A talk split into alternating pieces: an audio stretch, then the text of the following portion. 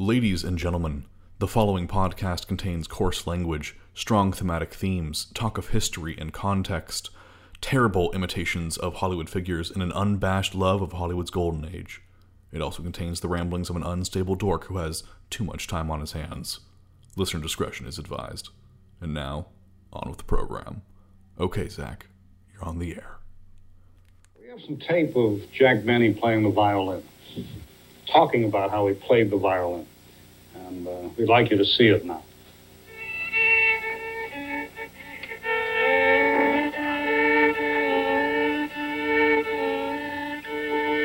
When I give a concert, I must play as well as I can.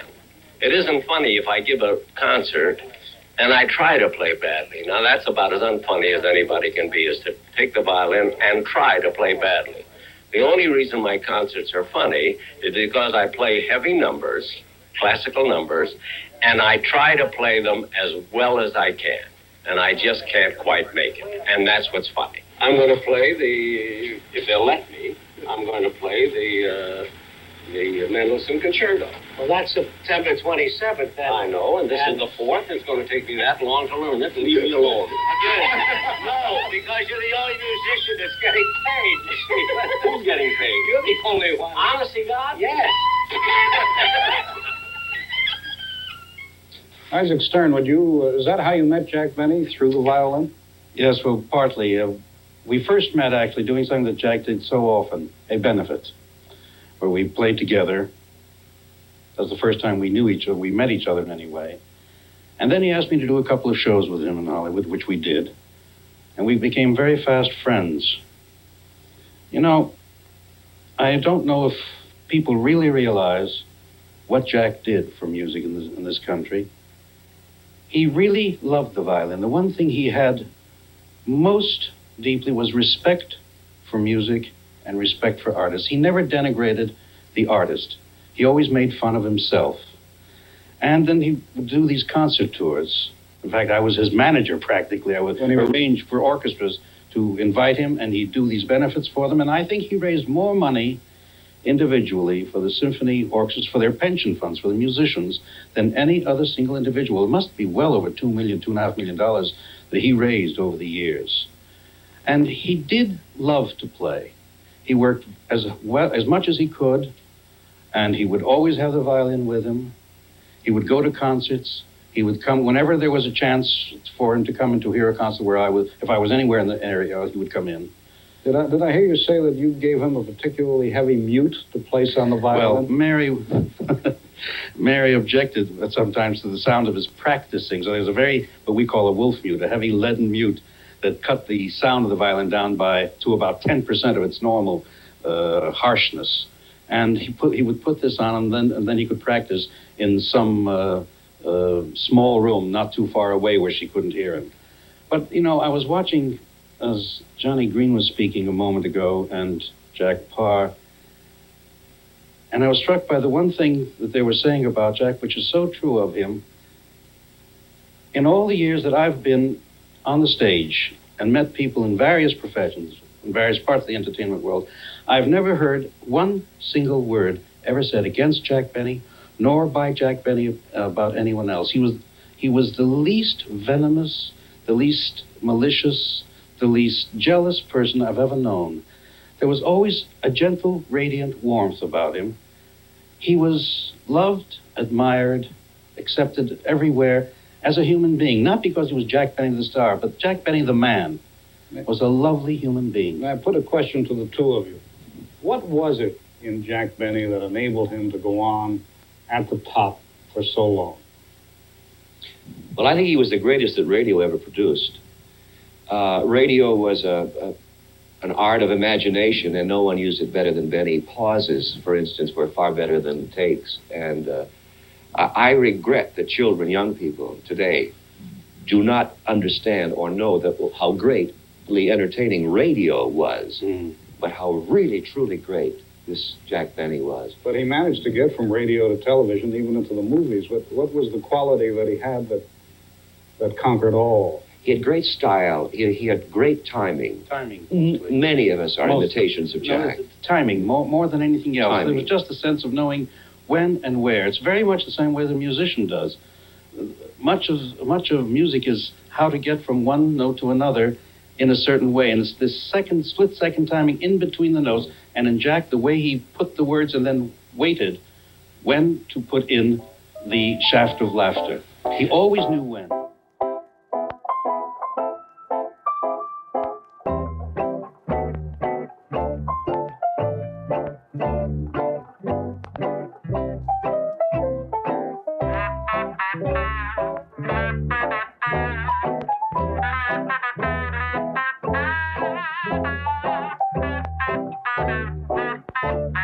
Yesteryear Ballyhoo Review. Good evening, ladies and gentlemen, and welcome, welcome, welcome to the Yesteryear Ballyhoo Review. I am your host, Zach Eastman, and there will now be a slight pause while you say, Oh Christ, he's doing that slight pause gag again. Oh, where's the nearest episode of All the Best Lines instead? Uh, yes, when you hear that joke, that can only mean one thing it's another Jack Benny related episode. Wait a minute. Wait a minute. Wait a minute. Wait a Yes, when you saw that it was episode 39, you knew this was going to happen. We gave you plenty of warnings. And you only get a 39th episode once, guys. Just like you only get to be 39 years old once. Our subject for today excluded, of course. This was a man who was able to turn 40, but then went back a year because 40 wasn't as funny as 39. But before we get to the proceedings, I'd like to take a moment to tell you what we have coming up, as well as a list of shows that the Ballyhoo hardly endorses for entertainment that is not Jack Benny related. Well, almost.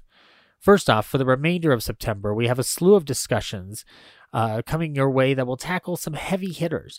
You will first hear an in depth conversation of Jour de Fête with special guest Sterling Cook, a journey that finally brings us to the world of French cinema and the wonders it holds when it comes to comedy. After that, you will be whisked away by the winds in the east to number 17 Cherry Tree Lane, where, with the help of the Ballyhoo's own cheery chimney sweep, actor Matthew Murbach, we shall take on the mighty task of deconstructing our first ever Disney title with a look at Mary Poppins.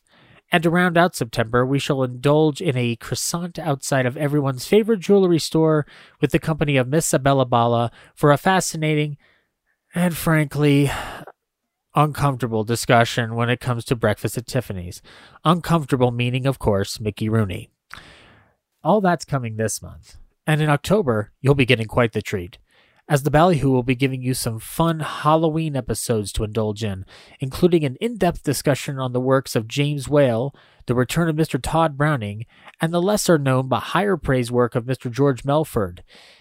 That, and maybe there will be a surprise or two. You'll have to wait and see.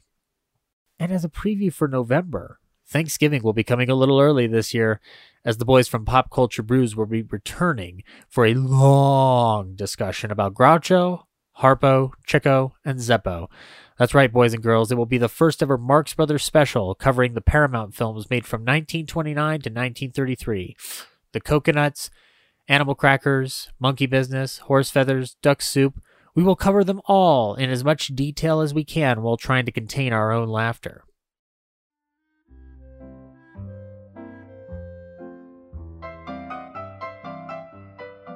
And then before we get to our show, ladies and gentlemen, let's take a minute.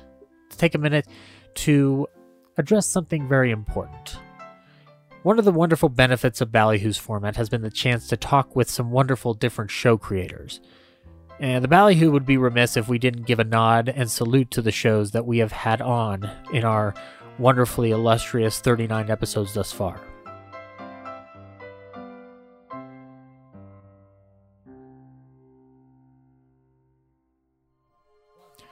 We, of course, have some horror related podcasts that have been attached to this wonderful endeavor. Uh, not the least of which Punk Rock Horror Podcast, uh, where Matt and Cody have dissected all things rockin' and all things terrifying each and every week into various forms of discussions that include band interviews, talks of serial killers, and movie reviews. Simple movie reviews, but with a twist of the terror. Uh, so they are a wonderful group of people who I will be working with this coming month while Cody is on paternity leave. Um, but even if I wasn't involved, you should still be listening to those guys because, quite frankly, they're a lot more fun than I am, and they're a little bit more laid back. Um, but if you want even more laid back, and maybe you want your horror podcast to come from the UK, and maybe you want it to uh, have the adventures of a crisp man, and maybe you just want a wonderful discussion with two lovely human beings talking about their love for the genre from anything from the classics all the way down to the lesser known titles. You can't go any further than something like Rated H. Rated H is a podcast that is brimming with as much humor as it is insight into these various titles within the genre that still thrill and delight us to this day. And they also pose wonderful questions for their audience to participate in in such a way that gets you involved in the kind of discussion that you would have with your friends. It's a wonderful time. Check out Smokey and Ben on that wonderful show. And you can also check them out on another show, along with another guest we've had before, Mr. Kev Moore. And what's that? Secret History of Hollywood's Adam Roach? You bet. They're all sitting in the same house together with the House of Hammer, a new discussion show centered around the entire Hammer horror filmography, the Hammer film filmography, I should say. Got that wrong because they are covering the Hammer films that existed before the most well known titles as well. So you've been getting discussions about Paul Robeson films, about The Mystery of the Mary Celeste, about Dick Barton. Dick Barton, a title that I had never heard of until their show came along, and now you guys can all experience that too on the House of Hammer podcast. Um, there is another uh, thing you think about when you think of Hammer. Sometimes you mix it up a little bit because Peter Cushing and Christopher Lee, they all kind of ran around in similar circles with Hammer and another company, Amicus. And what better person to tell you more about Amicus than Mr. Kev Moore with Here Lies Amicus, a wonderful dissection show going into the other British studio of the era that produced seminal horror classics and not so classics that are dissected in a frank but fun manner, along with his co host Gabriella. And of course, if you're wanting even more of Kev Moore, who really who doesn't want more of Kev Moore in their lives? He's the jolly bearded gent that we all need in our lives, and you can hear him additionally to all those other shows with the wonderful Film Guff podcast, uh, the number one podcast on the internet for lowbrow films with high art discussion. You will hear him and his co host Allie sift through the different titles that have been relegated to a dustbin, whether that be something as uh, uh something as strange as the movie Life Force, or even something as underdiscussed as Out of Sight. They also tackle recent films that may garner some kind of ill reception, whether that be Peter Rabbit 2 or Mortal Kombat, which they loved, as did I because Mortal Kombat was fun. It's fun, guys. Just have fun. Uh, and you know, if you're, but if you if you heard all of that, but you're still wanting some golden age goodness, well, look no further. Our friend Rated H and House of Hammer Smokey, he's got your back because he's not just a master of horror and a master of hammers. He is also a bad boy of Golden Age Hollywood, and that's exemplified by his wonderful show All the Best Lines, which he does with the illustrious Adam Roach, where they go through titles that Smokey has not seen or has seen, doesn't matter. They go through these titles and they have a kickback discussion and then talk about what they love about the film, what they may not have liked about the film, give it a star rating, and kind of talk about how Golden Age Hollywood isn't as inaccessible as many people might think it is. It, it's a wonderful, open environment that I hope you all enjoy.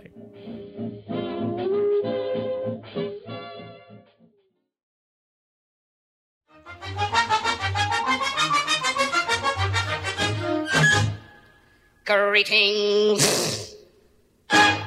My name is Daffy. And of course, though we've been we've been in the British Isles for a little too long, but we need to stay there a little bit longer because there is another podcaster who has been making some waves of his own within coming into this sphere. That is Mr. Jamie Dyer, who shows Old Time Review, The Hudsons, and a Brit Talks Vintage Television have been wonderful additions to this little ballyhoo collective to have viewers get another perspective on old media of the past, as well as listening to attempts at new radio dramas. I mean, who doesn't want some new radio dramas in their lives? You can't just listen to the same ones all over again. Sometimes you need a new, fresh voice, and Jamie's got it for you guys. Check out all of his wonderful work. Then, of course, you want some more film discussion after all that. After all that, you still want more film discussion. You guys are just insatiable. You, you just can't get enough. And luckily, Jack Hanley has your back with the Superlatives Film Podcast. As you heard in his wonderful discussion with us about Night of the Hunter, Jack spares no expense when it comes to the hyperbole and, as its namesake, the superlatives that can be applied to the many films that have to be offered to the world of cinema goers at large.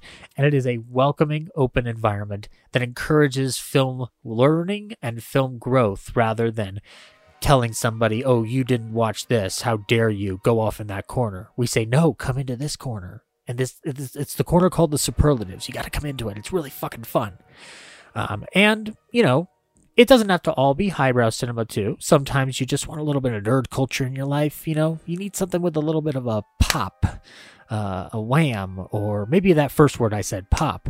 And you need something that's a little bit positive. Uh, what's another word for positive? Optimistic? I've got it. Poptimistic podcast with Anthony Kuba and Brent Ballard, those two wonderful, jolly, sugary gents who brought such laughter to our discussion about Vincent Price and the Last Man on Earth. Well, you can listen to them each and every week with Poptimistic, talking about all things nerdy and all things cuddly and all things wonderful. You also get fun little ads in between where they get to make up little ads. It's really fun. I really like it. Um, and if you need another pop in your life, you know, and you're a beer drinker, I'm not a beer drinker myself.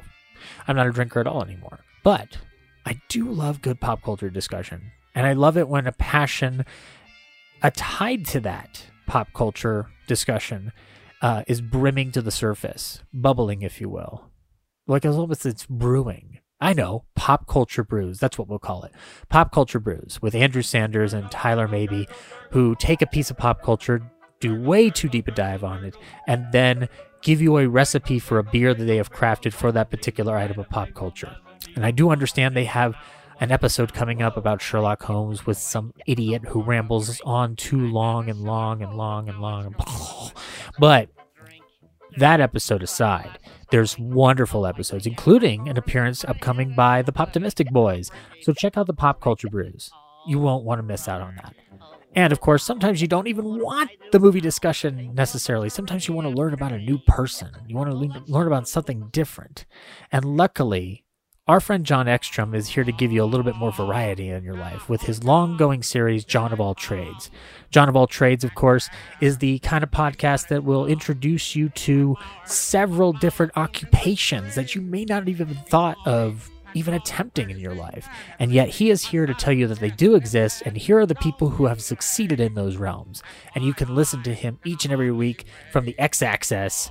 And hey, if it wasn't for him, would I really be saying welcome, welcome, welcome to the Yesteryear Ballyhoo review? Thanks, John. I got you back.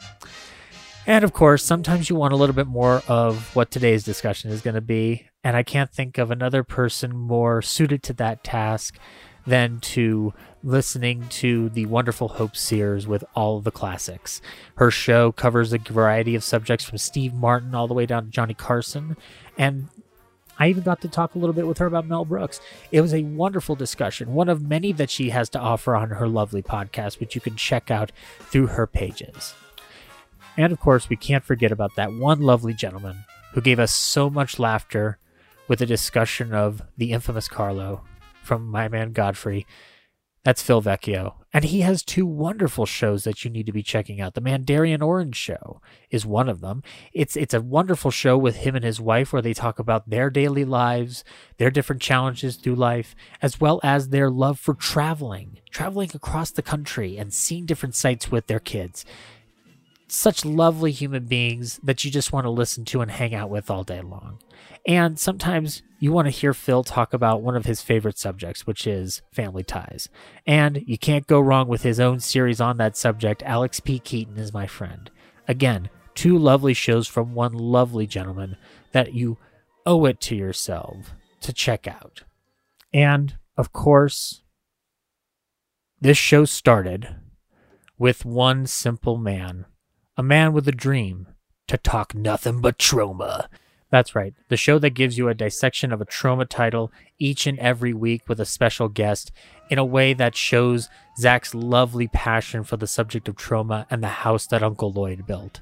And by the way, if you want to hear some proof of his love of Troma, just listening to him sit down with uh, our special guest from last episode, Lloyd Kaufman, who is the founder of Tra- founder and president of Troma, where you can hear him and geek geek out all over the place. It's so wonderful. I loved doing it with him, and I loved getting to talk to Lloyd about Golden Age Hollywood. So, you know, just another wonderful thing that has emerged from this podcast.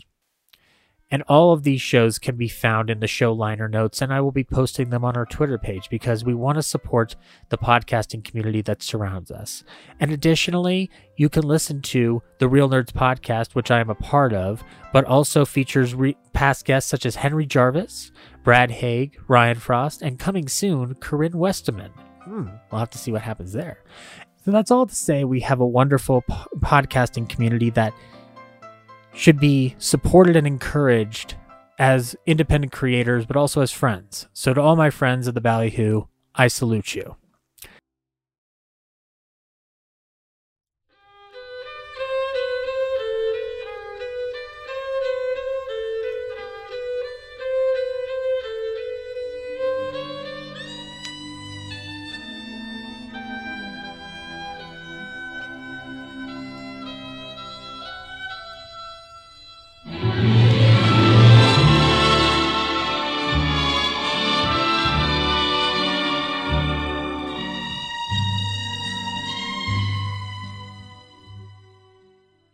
And now, for those who decided to stay around, we will get to the topic of the day Jack Benny. Hey, wait, wait, wait, don't get up, don't get up, please. Please, if you'll indulge me, if you'll just indulge me for a moment or four, I think you may find yourselves quite entertained. Not unlike how I was when I first got into my now decades long obsession with the stingy, vain, but altogether lovely comedy hero who never quite made it to 40. No, thankfully, he stayed 39 for our benefit. One of the many long running gags that helped firmly cement a legacy that finds itself into nearly every aspect of comedy you find yourself enjoying today. Whether it's the appreciation of side characters, the off the wall parodies, the exaggerated characteristics of our star, or observing the mastered art of comedy timing, nearly all of these traits have found themselves into our modern world of comedy in some form or fashion. From the timing element alone, you can trace lineage to to Jack with performers such as Bob Newhart, Kelsey Grammer, and of course, Johnny Carson. Folks who ended up carrying the same innate sense of timing to those that learned under them as the years went on. There's also, of course, the elements of Benny's show that many found to be the foundation of what we know as the sitcom, or more appropriately, the behind the show sitcom format, or even more appropriately, shows about nothing. All three of them kind of intertangled together in some form or fashion. And there are ideas throughout the Benny tenure that carried their traits into many forms, whether it was the long running gags and plot threads on something like Seinfeld, a show about nothing, kind of like how Jack's show was kind of about nothing. Stuff just happened on Jack's show, but it's not anything specifics, no contrived plot. Something just happens. Uh, but again, something but nothing. Hi. Uh, but also the behind the scenes elements that would form the Larry Sanders show, It's Garry Shandling, 30 Rock, you know, getting a little bit of a peek behind the curtain of what it is to put on a show. And amidst the ways you can look to see how Jack influenced the world of comedy, one thing will always be certain with all these other things in mind. Funny is funny. It's been the case for and Costello, Bob Hope, Burns and Allen, and it's certainly the case for Jack Benny.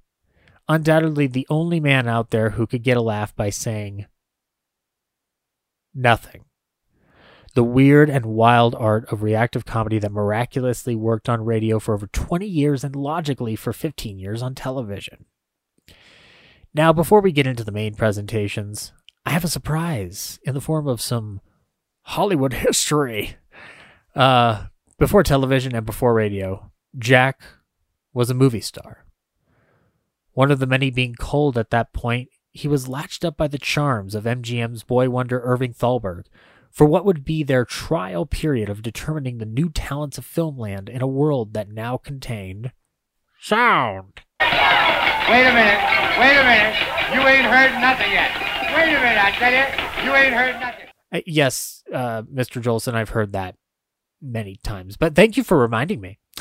Uh, yes, in an effort to play catch up, the Tiffany of Hollywood studios, MGM, decided to go in on the sound business in many big ways. The grandest of all these efforts would be the two extravaganza musicals produced in the year 1929 The Broadway Melody and The Hollywood Revue of 1929. The Broadway Melody was a full scale production, including central plots that would become the earliest formations of the modern musical in many respects and avenues, and would also win the first Sound Film Academy Award for Best Picture. But the Hollywood Revue of 1929 was just that a review. R E V U E, wink wink, or specifically, a showcase that was utilized to display talent in a variety setting with only the tag team master of ceremonies to tie the proceedings together. For the Hollywood Revue of 1929, one of the MCs was Conrad Nagel, a matinee idol from such films as 1918's Little Women and the now lost Tod Browning chiller London After Midnight. And then the other one was Jack. Inasmuch as the two switched off between portions of the film to tie together the acts that consisted of a song and dance from the soon to be bright Miss Joan Crawford, the sound debut of the already trending Stan Laurel and Oliver Hardy, the cinematic debut of the song Singin' in the Rain, and the noted recreation of the balcony scene in Romeo and Juliet with the luminous Norma Shearer and the legendary John Gilbert, whose career took a downslope in many ways tied to this film and the purported notion that it proved that his voice was too squeaky and high pitched to make it in sound films. This notion, of course, is entirely without merit, by the way, and when one watches the performance, one can clearly hear a normal voice range given the equipment at the time. John Gilbert was just fine, guys. Yes, all of these and so much more were abound, including a very special sort of cinematic wizardry. To help us learn more about it, we shall have to turn through the pages of a book called From Hollywood with Love by Bessie Love. If you are puzzled as to who Bessie Love is, the ballyhoo shall summarize. Born in Midland, Texas, a young Miss Love was actually Miss Juanita Horton. Her heritage consisting of a bartender father and a restaurant manager mother, the family packed up their bags and moved on through the many western parts of the country before settling in Los Angeles. While in high school, Juanita had a run in with the noted actor Tom Mix. Juanita, desiring a career in film, was told by Mix to meet him on the set to discuss it further. But on the day she arrived, Mix was nowhere to be found. Who was there? D.W. Griffith was. Regardless of the reasonable ill reputation he possesses now, Griffith was rather respected in his day, to say the least. And it was there that Griffith took a chance by putting Miss Horton under a personal contract. And as with all things in Hollywood land, under the advisement of Griffith's assistant Frank Wood, Miss Juanita Horton became Bessie Love. New name intact, she would travail the silent era beginning with D.W. Griffith's Intolerance and would caravan through the era step by step, making her name known for such films as The Flying Torpedo, The Good Bad Man, Souls for Sale, and the innovative special effects film The Lost World. By the time sound had emerged to the cinema world, Love was touring with a traveling musical review, and with the promise of stage work, she did not feel really that she had much to lose by demanding all or nothing when it came to the Hollywood executives and their promise of sound film. But the Hollywood executives demanded a screen test in this new, uncharted territory. Through compromise, Love performed the screen test while in essentially a layover in LA amidst her work on the stage. And the executives at Warner saw fit from that screen test to put her in her first sound film, a short called The Swellhead. The test was also met with approval for the executives of MGM, who then ported her over to the Culver City lot for the productions of the Broadway Melody and the Hollywood Revue of 1929.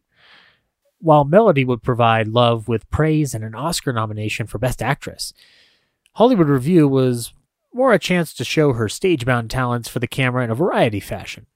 It's in Review where Miss Love makes an entrance so unique that it required the up-to-date technological in-camera advancements that had been made up to that point. And if what Miss Love says is true, the whole idea was Jack Benny's. I'll let Miss Love take it from here.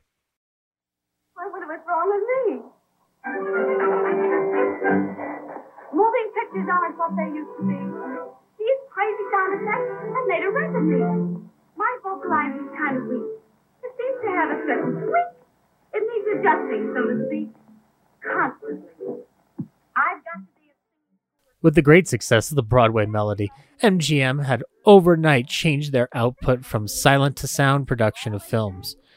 They followed it up with the Hollywood Revue of 1929, whose cast list reads like a who's who of Hollywood.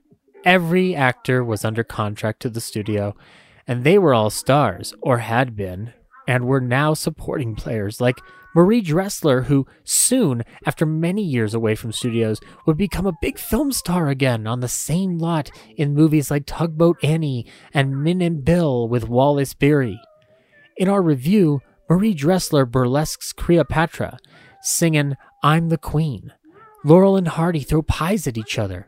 Babe Hardy finally falling face down in a cream cake big enough to take care of their antics for some time.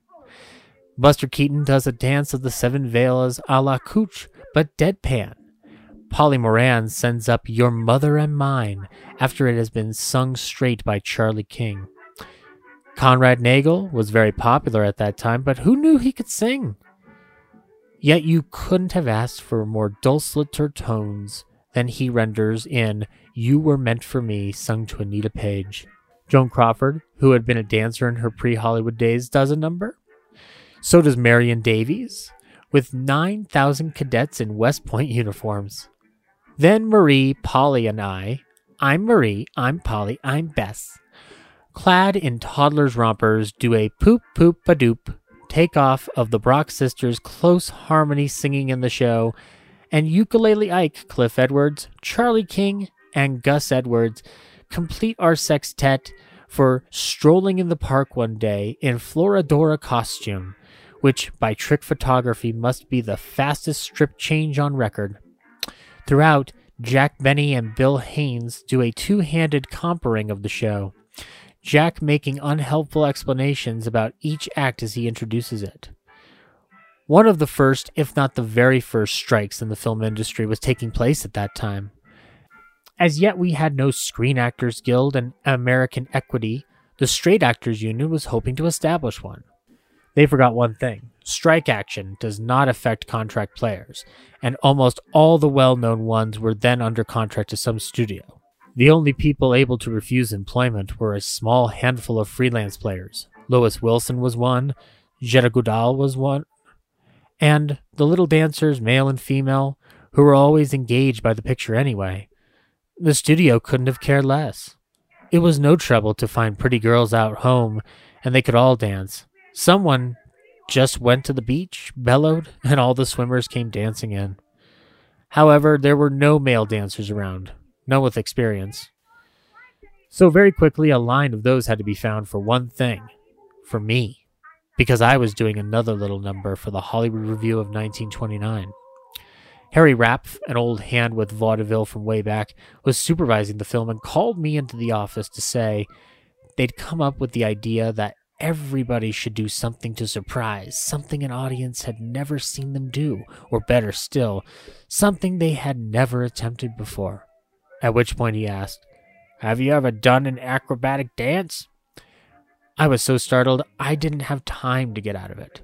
Why no, I stammered. Fine, that takes care of you, he said. Go see Sammy Lee. Sammy was the choreographer. Well, I always wanted to learn acrobatics, how to fall and all that. Down at the beach, I once asked Keaton to teach me. And he said, Let me see your wrists. Took one long look, laughed, and pushed me away. Weak wrists or no, I had seen one of the pretty routines Sammy Lee was dreaming up while I was in New York. It's pretty if performed by a good solo dancer supported by many strong, clever male choristers who rehearse for weeks until they work together like a team. You take two lines of them, facing each other and holding out their hands. Then you, with your feet held firmly by the center of the line, relax. Back on the hands, half the line up, whence you are flipped up, twisted in midair, and allowed to land on the other half of the line of outstretched hands waiting to catch you, theoretically. Doing this a couple dozen times nonstop can be very effective seen from the front and also from the rear. These bright young men had never set eyes on each other before. They had took me by the heels to swing me back and forth like the handle of a fan opening and closing. The first time we tried it on hup, both sides, they must have thought I was suddenly going to put on weight. All gave one mighty heave, and I was sailing out over everybody's head, landing on the backs of my heels in another part of the studio. We tried again. The same thing happened, only this time I sailed away to the other side. And once more, I dropped straight through their arms on the hard floor. And this was the only one out of many acrobatic routines. After each session, I'd go to the studio osteopath to have things snapped back into place and my legs leveled up, and I spent as much time with him as I did with Sammy and the boys. Then somebody had the bright idea of letting the boys learn the routine first and practice throwing around the real acrobat, which they did. The little ballet dancer, daughter of one of the electricians, who danced on point in Wedding of the Painted Doll in the Broadway melody. And when we came to shoot it, I was trussed up with adhesive tape like a football player to ensure that I remained in one piece. My glamorous costume was slipped over the top, and all the protective taping which showed down the front and most of the back was cut away. Thus, I did a number called I Never Knew That I Could Do a Thing Like That. Jack Benny thought up the introduction to my number. He said, She's so little. Why can't I take her out of my pocket? You can do that in pictures, can't you? He was intrigued with the potential of film. Trick shots which make people little or enormous, or cut them in half. He thought of more ideas. After he had taken me out of his pocket, I was to stand on his hand and talk to him in a squeaky voice until he set me down, and I grew up. Just one happy family.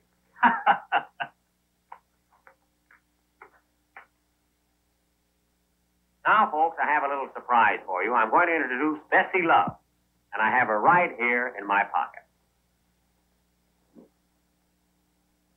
Had her here a minute ago. I... Bessie, where are you? I.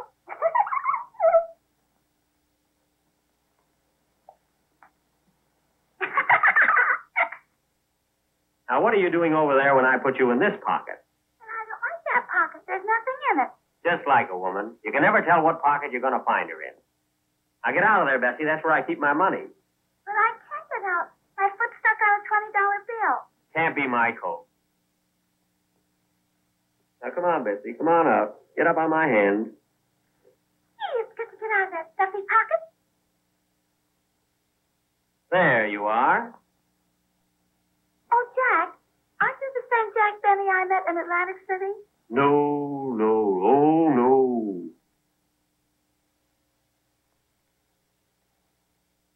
Now, step over there, Bessie. Don't trip. No, I don't. Atta girl. Now, grow up and I'll talk to you. Well, there you are. Say, are you sure we haven't met before? Don't you remember that? I don't remember anything. The studio agreed. It was a wow. But what Jack didn't know was that trick photography, always time consuming, is therefore done after everything else has been shot, while the bridging music is being written. This was Jack's first film, and he had no notion of how long things take. He had been a vaudeville headliner for years and had just taken off a few weeks to do our review, after which he was to continue his tour from San Francisco. We started making Hollywood Review and went on and on making it.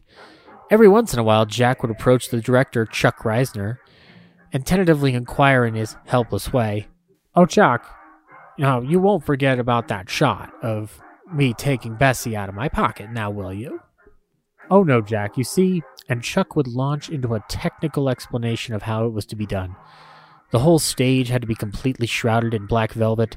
My tiny figure, the height of a thimble, standing on his hand, was a trick shot, naturally. Then a dolly track had to be laid in the full length of the stage so that in the distance I would look tiny, and as the camera approached me, I would appear to grow big. Jack listened, mesmerized, the first time he was told all of this. And the next time he still wanted to hear it. Well, yes, He'd been told how it worked, but it was still magic. After the third, fourth, and fifth times, he suggested, why not just let her wave hello? At the end of several weeks shooting and the final okay, Jack simply disappeared. He left so fast that he could have taken off his own coattails as, still in dress suit and makeup, he boarded the Lark Flyer for San Francisco.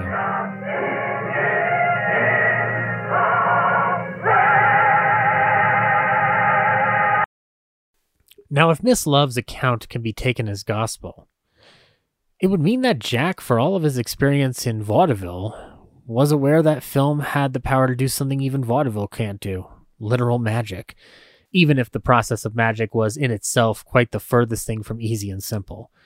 This Bessie Love pocket scene utilized the black velvet technology that would become perfected for films of all kinds that desired an impossible effect of the era.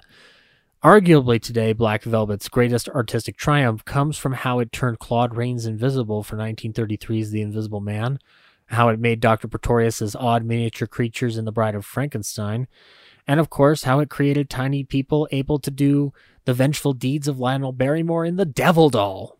That's arguably the greatest of them all. So it's clear and will be even clearer going forward that there was so much more to Mr. Benny's film career than just the one Lubitsch picture. But of course, we all know and love Mr. Benny from the power of radio. Radio, that art form where the mind paints a picture it cannot conjure with the flickering projector, must do it with the tubes and lights inside, and the warm glow gives you some kind of image of a world that could be. And from many that you'll speak to, you will find that Jack is cited as one of the medium's great kings because of how singularly brilliant the show was at utilizing the format to its advantage. The natural course of thinking would be that the incredible voice talents on the show were the answer, and that would be a wonderful answer.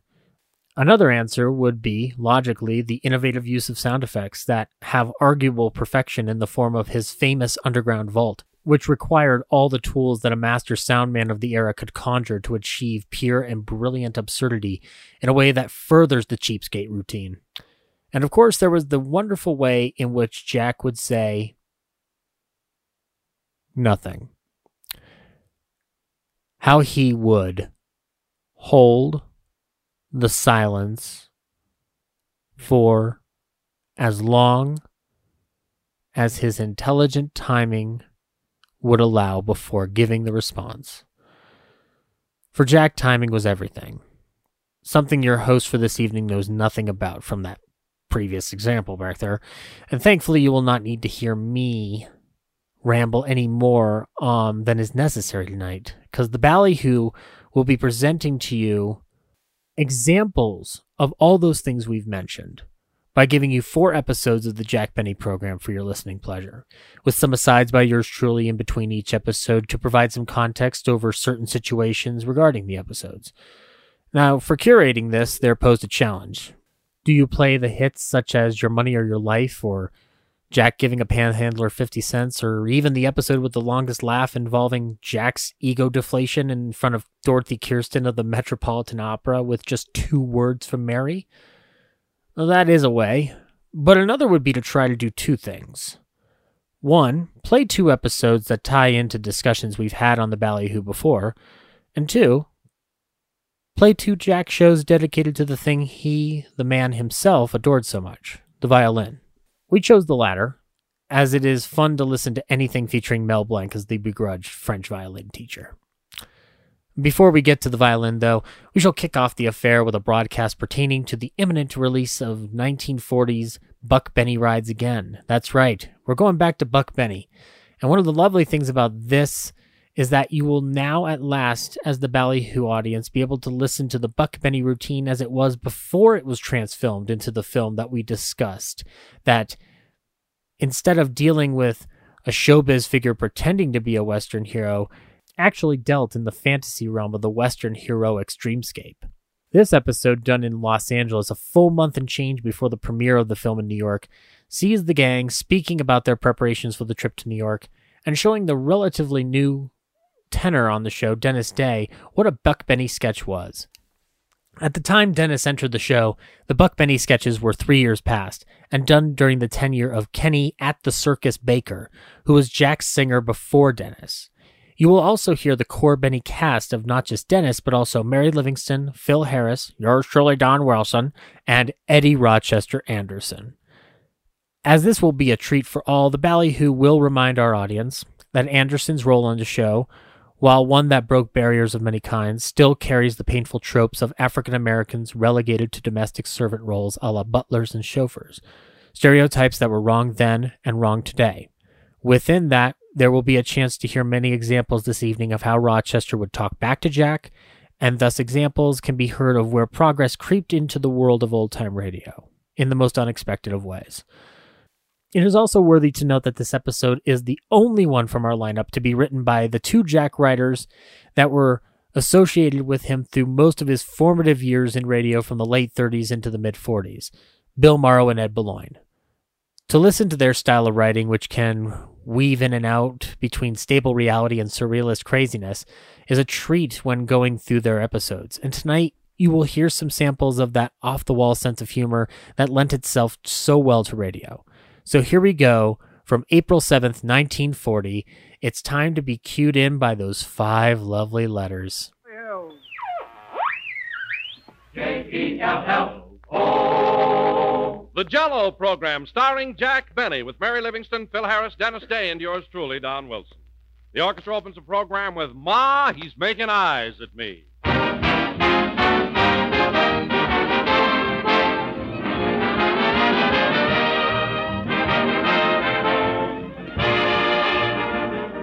Here, ladies and gentlemen, are two of the most welcome sights in the world. A fat, saucy robin hopping on the lawn, first happy sign of spring, and that perfect dessert for spring, a shimmering mold of rich, radiant jello. Yes, jello is a gay, tempting treat with brilliant flower-like colors that promise a true feast of flavor and keep that promise in a big way. It's simply full of grand, exciting goodness that makes friends quickly and keeps them long. And when you serve any one of Jello's six delicious flavors, you can be sure everybody will like it. Because Jello has a delightful, refreshing taste, as inviting as the fresh, ripe fruit itself. So, folks, enjoy this rich, striking dessert just as often as you can. Help yourself to happy meals by always asking for Jello. And when you buy, be sure to look for those big red letters on the box. They spell Jello, and Jello spells a perfect dessert.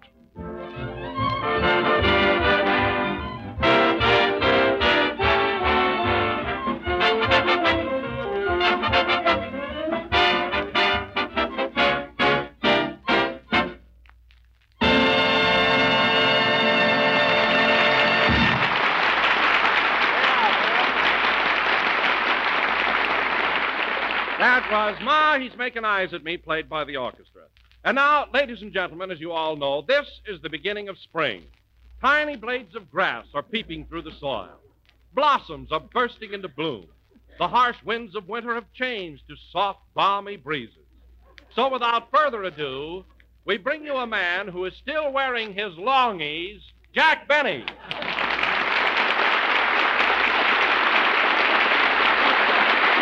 Well, thank uh, again. This is Jack Benny talking. And Don, I don't mind your kidding about my age or my dramatic ability or my work in pictures or a lot of other things. But I think that my underwear is my own business. is there nothing sacred around here? Heaven. But, Jack, spring is here. Don't you think you ought to change into your shorts? Don, this is only the first week in April. When the butterflies come out of their cocoons, I'll come out of mine. Until then, I'm taking no chances. Now, Jack, aren't you being just a little overcautious? The winters are so mild out here. He's right, Jackson. You're the only guy in Southern California that wears long underwear. Uh, what did you say, corn fuchsias?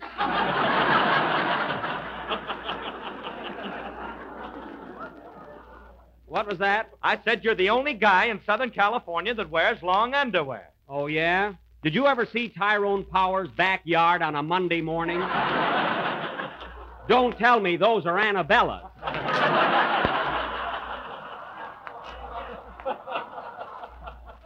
and uh, another thing, Phil. Oh, hello, Mary. Hello, Jack. Another thing, Phil, that reminds me. I wish you'd stop running around telling everybody that I wear pajamas with feet in them. Well, you do, don't you? That was one night when I forgot to take off my inner socks. Just one. Inner socks? My goodness, Jack. What's the idea of wearing two pair of socks? He bought some big shoes cheap. Now, wait a minute, fellas, wait a minute. Don started out with a beautiful poetic introduction about blades of grass and blossoms on the trees and balmy breezes, so let's stay in the mood. You're right, Jack. Spring is beautiful. I'll say it is. You know, I was out in my yard this morning and I saw the cutest little robin. Yeah? Gee, he was sweet. Oh, I love Robin. And he just got in from the south. How do you know? He wasn't unpacked yet. Now, cut it out! Heavens to Betsy. You have to make a gag out of everything. Now, isn't there isn't there any romance in this crowd at all? I was up all night, if that's what you mean.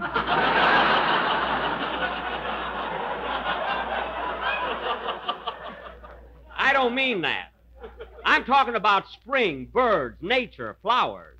Gee, doesn't a buttercup mean anything to you, Phil? Yeah, but don't let it get around. I won't. But no kidding, fellas. This is the season of the year when we should have joy in our hearts. We should be happy and gay. I'm happy, Mr. Benny. I know you are, Dennis. You're always happy. What a mallet his head would make. Mary, believe me, it's a real pleasure to have one person around here that's contented and glad he's working for me. That kid's going to get a raise. What are you going to do? Let him stand on a box? No, I'm not going to let him stand in the box. I'm going to give Dennis an increase in salary. I've heard that too, Dennis. Don't go out and buy a car. Now, just a second, Phil. I don't know what you're complaining about. Remember that day you came to me looking for a job four years ago? Mr. Benny, you said. You called me Mr. Benny then. Mr. Benny, you said, please put me to work on your program. My beer garden job is all right, but I want to improve I want to get somewhere. Remember that, Phil? Yes, but. And I, I said to you, cheer up, young man. I'll take you under my wing.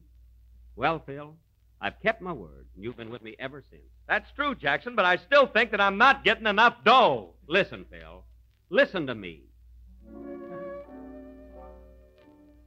Always be loyal and always be true to those who have toiled and struggled for you. It isn't the salary or money you get, it's the smile of a friend that counts. You can bet.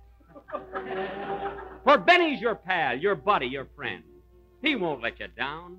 He'll stick to the end. So if it's money you want, pal, speak up, that's all. And I'll have a new orchestra beginning next fall. Applause.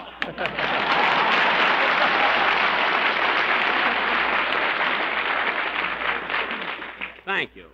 Now, Mary, you're next. Have you any complaints to make, young lady? No, Jack, it's wonderful working for you. It's heaven, it's paradise. Skies are all blue. Well. You're so sweet and charming, and you never irk. But in spite of all this, I think you're a. Now, Don! Don! Don, have you anything to complain about? No, Jack, I'm happy here working for you. There's no other thing that I would rather do. I'm glad to be able to stand up and shout that jello's so tempting it melts in your mouth.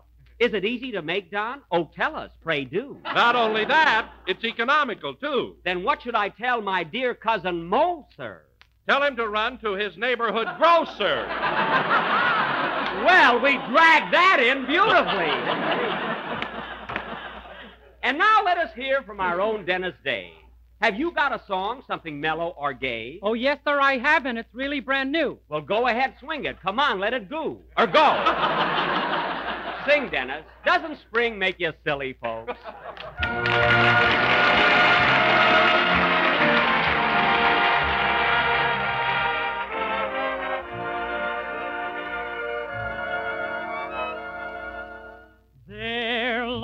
Lies my kind of country. Round that last bend we're heading for. Old timer, stay with me, and tonight we'll see my kind of country once more. There lives my kind of people, where that sundown smiles bright and red. Old timer, I'll strike gold when these eyes behold my kind of country ahead. Travel home,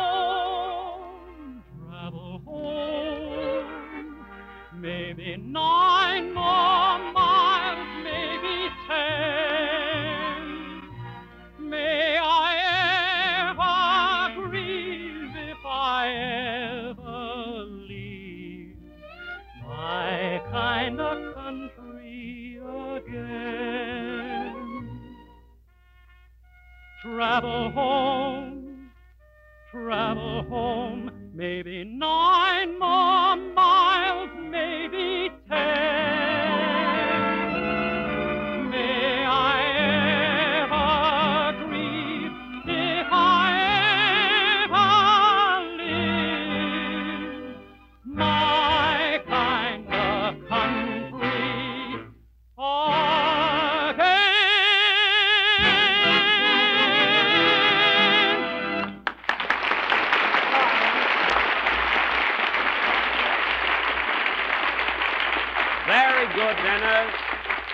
Very good. That was My Kind of Country, written by Frank Loesser and Jimmy McHugh for that forthcoming Paramount picture, Buck Benny Rides Again. Starring Phil Harrison. Thanks for the plug. Now, wait a minute, Phil. Let's straighten this out right now. You're not the star of Buck Benny Rides Again. I stand out in it, don't I? Phil, you stand out in that picture about as much as an oyster in Chesapeake Bay. In other words, son, you could be left out entirely and not affect the plot, the length, the suspense, the write ups, the audience, and you take it from there. a fine star. By the way, Jack, when will the picture be finished? Oh, we're through with it, Don. In fact, I have a little surprise for you. Uh, Buck Benny is going to have its world premiere in New York in a couple of weeks, and we're all going. Oh, gee, New York! Yes, sir. When are we leaving, Jack? Uh, right after next Sunday's show, we're going to do two broadcasts there. Wait till the big city gets a load of me in my 10 gallon hat. Well, Jack, that's the kind of a He-Man part you've always wanted to play. So you finally made it, huh? Yes, and I don't want to brag or anything, Don, but I think I make a pretty good cowboy. Oh, Jack. What? Tell him about the trouble you had with your horse. Oh, you mean Abdul? Yeah. What a ham that animal was. He tried to steal every scene from me. Why didn't you turn him around so he wouldn't face the camera? He did, and the horse still had more personality than Jack.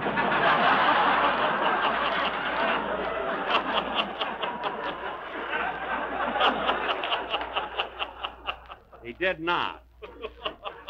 But you should have seen that horse, Don. He was always looking right in the camera and flashing those teeth of his.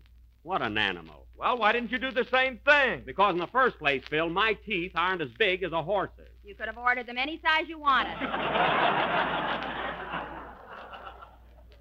That's so. Well, you're just making things up, Mary. Because if I have false teeth, how is it I can crack nuts with them? You take them out and hammer. All right, Mary, all right. You can get on more subjects. We were talking about Buck Benny Rides Again. That's a swell title for a picture, Mr. Benny. How'd you happen to think of it? Well, you see, uh, we used to do a series of. Dennis, didn't you ever listen to this program before you came to work on it? Didn't you? There goes my raise.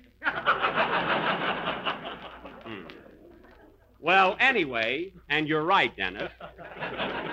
anyway, we used to do those Western plays, and we called them Buck Benny Rides Again. Oh, boy, they were fun. I used to be Sheriff Buck Benny. A rootin', tootin', shootin', hootin', galootin', fig Newton. that was me. And I used to be your deputy, remember? Yes, sir. And I was Daisy Carson, your sweetheart. Remember how you'd always ride over to my house and visit me? Yeah. And we'd sit in the parlor and hold hands. Uh huh. And then you'd put the lights out. Uh huh. And then you'd show your home movies. Oh, boy, was I romantic. And then there was your pappy, Frank Carson, the town cut up. That was me, folks. Where's my jug, Daisy? And didn't we have an awful time trying to catch Cactus Face Elmer, the villain? You know, fellas, I've got a great idea. Let's put on a Buck Benny tonight and show Dennis how we used to do 'em. Would you like to hear another one, folks?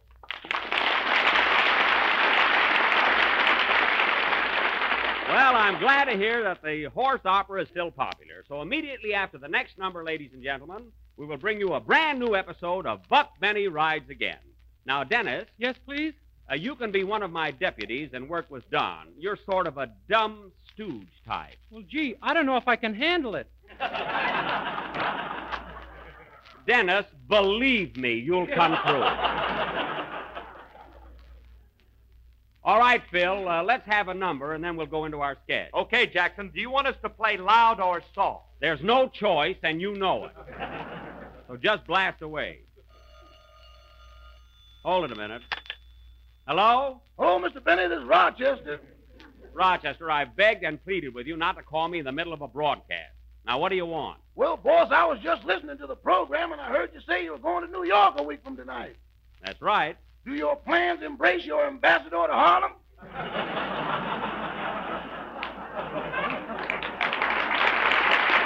Yes. Yes, Rochester, you're coming along. But we're going to be awfully busy in New York, so I don't know if you'll have time to go to Harlem. Let's get to New York and worry from there. All right, all right. Now, as long as you know we're going, you might as well start making preparations. Uh, first of all, tell Mr. Billingsley, our boarder, that we're going to be gone a couple of weeks, so he'll have to make his own coffee in the morning. Okay. By the way, what are we going to do with that polar bear and ostrich? Carmichael and Trudy? I don't know. Maybe we can get them a week at the Orpheum. I doubt it. Carmichael hasn't rehearsed on his bicycle in a month, and he's all butterfingers with those Indian clubs. They'd never get booked. I don't know about that. Trudy does a mean striptease. Striptease? Yeah, she pulls her plumes out one by one. I know, but what have you got after the first show?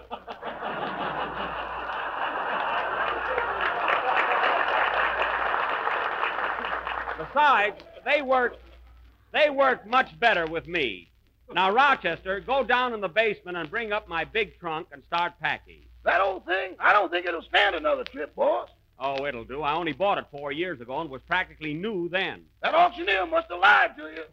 I don't want to hear another word about it, Rochester. That trunk isn't so old. It's got a bustle compartment. That's for shoes. now hang up, Rochester. I got a program to do. Okay, goodbye. Goodbye. Oh, say, boss, What? did you see our new picture yet? Yes, they ran Buck Benny for me at the studio last night. How am I in it? Very good, Rochester. You're swell. You're a big hit. I think I'll treat you to a new trunk, boss. So long. Wait a minute! Rochester! And he hung up. Oh, well, if he wants to, he wants to. Bless his little heart. Play, Phil.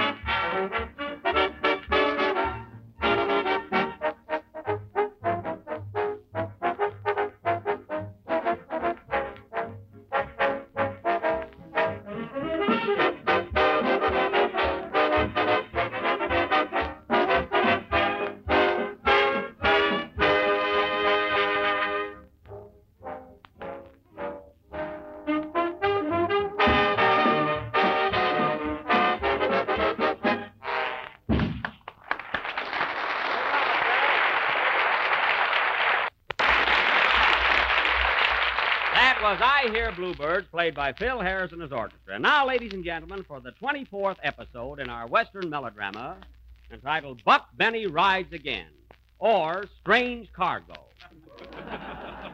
The opening scene is the office of Sheriff Buck Benny in the thriving little cow town of East Moo, Texas. Curtain. Music.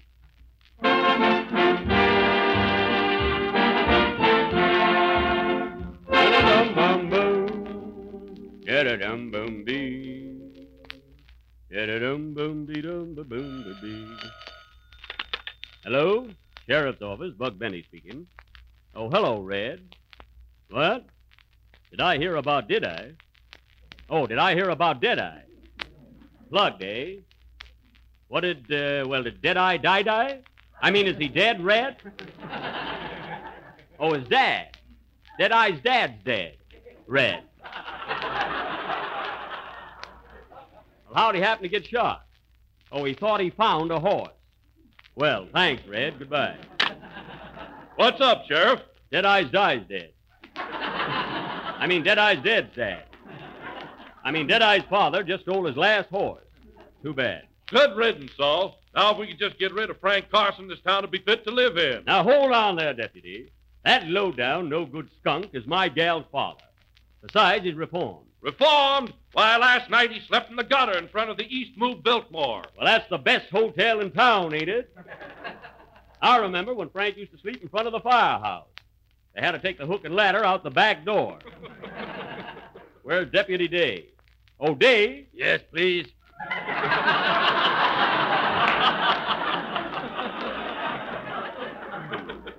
Not too low, Deputy. You're liable to stay there. Now, look here, Day. I want you to go out and catch some crooks. We ain't got a single prisoner in this jail. With these beds, no wonder. Never mind that and hang out the vacancy sign. That always helps. And remember, Dave, the next time you go out. Hmm. Did you hear that shooting, Buck? Yep, that's either five aces or her husband came home.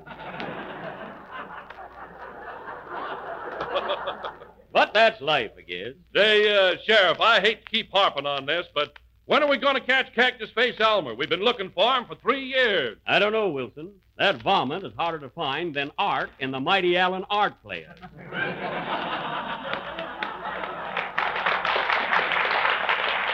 but I'll get him one of these days. Well, see you later, deputies. Where you going, Sheriff? Next door to Deadeye's barber shop and get a haircut. Then I'm going over and propose to Daisy Carson. Why, you've been proposing to her for over ten years. When's she going to say yes? I don't know, but if she don't say it soon, it won't be worth it. so long, deputies.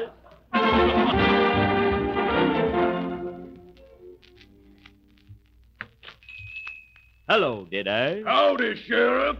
Did you hear about your father getting shot a few minutes ago? No, was it fatal? Yep. Too bad. What'll it be, haircut or shave? Haircut. Put the bowl on and let's get going. Hello, Goldie. Give me one of them manicures, will you? Okay, Sheriff, slip me your paw. There you are. Watch out from the ears, Deadeye? I declare, Goldie, you're getting prettier every day. I am? Yep, but you've got a long way to go. A mighty long way. How was that, Deadeye? That's a good one. Say, Buck, at the time they plugged my old man, was he stealing a horse? Yes, he was, Deadeye? Bad habit. Sure you don't want to shave now. No, not today. There's a long hair growing out of your ear, Sheriff.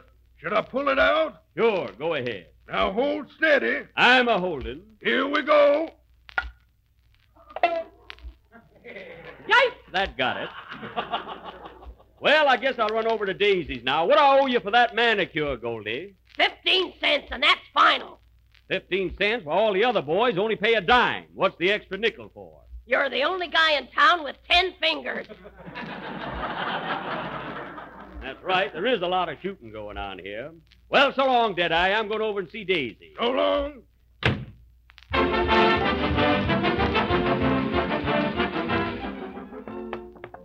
Come on. Giddy up there. Well, here's the Carson house now. Whoa, partner. Whoa. Steady, partner.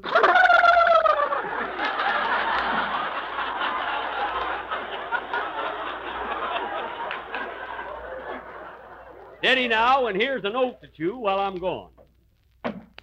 Hope Daisy likes my haircut. Come in.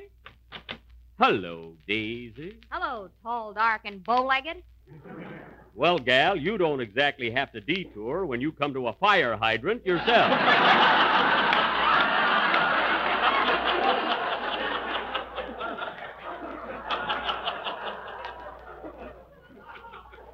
just came from the barber shop, Daisy. What do you think of my haircut? I Can't tell with that beanie you're wearing. That's the haircut. Oh.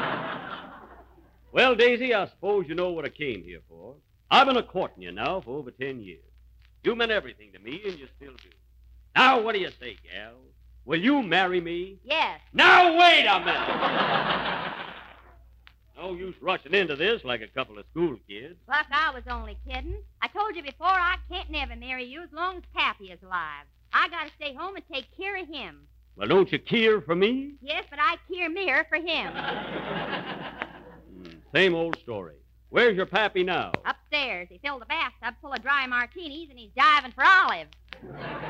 Doggone him. You know, Daisy, if your old man don't give up drinking, he's going to start seeing things. Start seeing things.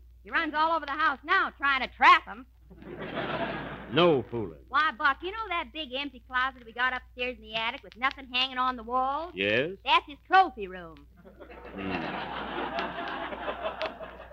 Well, I think I better have a talk with Frank and see if I can straighten him out.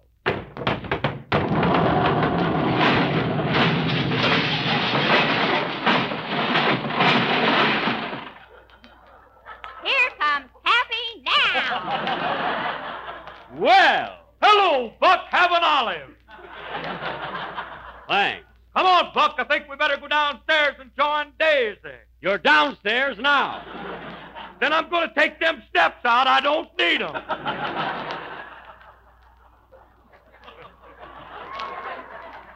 Well, Frank Carson, I'm disgusted with you. Look at him, Daisy. Look at him standing there with a jug in each hand. If I take one away, you'll fall over. I'll say he will. Now you go back upstairs, Frank, and get some sleep. It'll do you good. Okay. Come on, boys. Boys?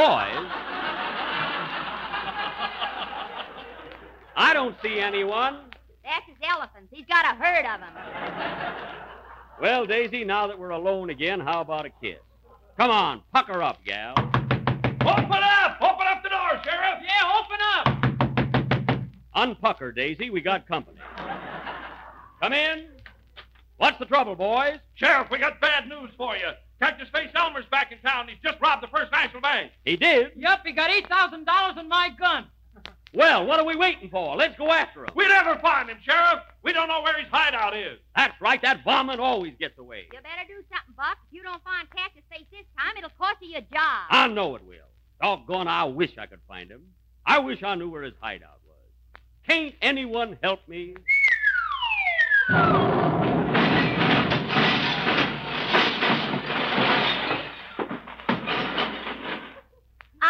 you, kid.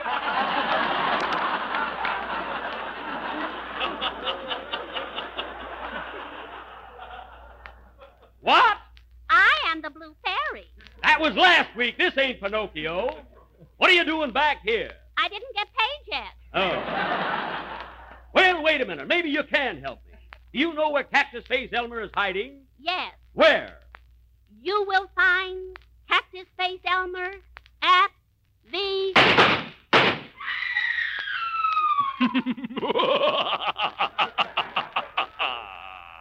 This, ladies and gentlemen, will not be continued next week. If you want to know the ending of this little play, eat a Welsh rarebit, a dish of chocolate ice cream, four dill pickles, doze off, and go to town. Play, Phil.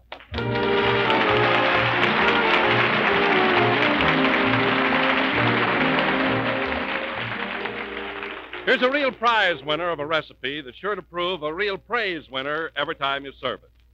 It's Jello Swell New Dessert Cherry Pie Glacé, a rich, colorful combination of bright red cherry jello and ripe, juicy cherries with a gay, beguiling flavor that will make everybody pass their plates for more. All you have to do is just make up a package of cherry jello and fold in two and one half cups of canned red cherries, which have been drained and sweetened. Then, after you've poured it into a cold baked pie shell and let it chill until firm, serve it up plain or with whipped cream. And take it from me, you'll have a grand treat that will win smiles and cheers from the whole family. So plan to have this tempting dessert for tomorrow night's dinner. Cherry pie glacé, a striking blend of delicious red cherries and rich crimson cherry jello.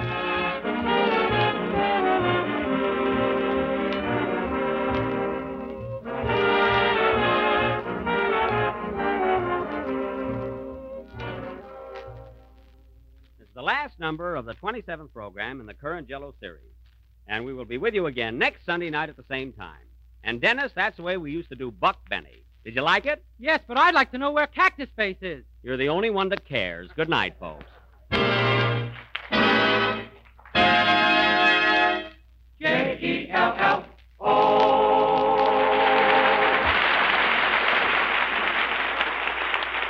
And here's more fun and enjoyment for you. Tune in every Tuesday night for another swell half hour of Jello entertainment, the famous Aldrich family. See your local paper or movie and radio guide for time and station. This is the National Broadcasting Company. Well, that was quite a listen again.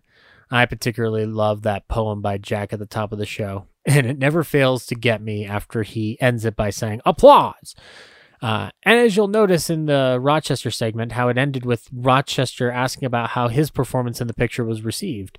And Jack's response would be but the start of that praise, because as we discussed with Brandon Rose, the premiere of Buck Benny at Loew's Victoria Theater in Harlem would be a celebratory night for Eddie Anderson, as he was honored at the extravaganza with a testimonial that followed at the Savoy Ballroom that included such luminaries in attendance as Ella Fitzgerald, Bill Bojangles Robinson, Louis Armstrong, and Ethel Waters. And I can only imagine that it was a night that meant much to him as much as it means to us to hear that kind of story. Now, as we move along to the second part of our Ballyhoo tie in, we find ourselves thrust forward seven years. Jack has left the gelatin business behind and has fallen in the arms of the American Tobacco Company, plugging Lucky Strike cigarettes. And the team of Morrow and Beloin had been succeeded by the legendary four writers that would stay with Jack the longest John Tackaberry, Sam Perrin, Milt Josefsberg, and George Balzer. This core team would take what writers like Harry Conn, Beloin, and Morrow established and refine it into the many legendary tropes and moments we associate with Jack. One of those was, as we're about to hear, getting lost in a thrilling book. Of all the moments in the Benny program where his reading a book in the library would whisk him off to a fantasy that served as parody and satire of whatever genre was at play, the one that had the biggest legs was the show's take on noir with I Stand Condemned by Maximilian Q. Langley. The sketch, where a man is about to go to the electric chair recounting his run in with a counterfeiter that brought him to this dismal end, was already done previously on the show. On that version before, you would hear the unforgettable voice of Peter Lorre as the counterfeiter. And we may play that someday. But on today's show, you will be treated to the lovely tones of one William Henry Pratt. Oh, oh, that name's not familiar, is it? Um, well, what if I said Boris Karloff? That's right. Mr. Karloff will grace the Benny program in this particular story. So you, the audience, will get to hear a bit of Boris's comic side to contrast the terror he exuded from our ballyhoo discussions of the past with The Black Cat and Isle of the Dead. And by the end of the episode, you will hear another neat connection to our most recent Karloff discussion. It should also be pointed out on this show that Jack had since had to do away with the sillier commercials that made fun of the sponsor's product in a more forward manner. The president of the American Tobacco Company, George Washington Hill, was not as forgiving as General Foods, and frankly didn't need to have sales of Jello boosted the way General Foods did.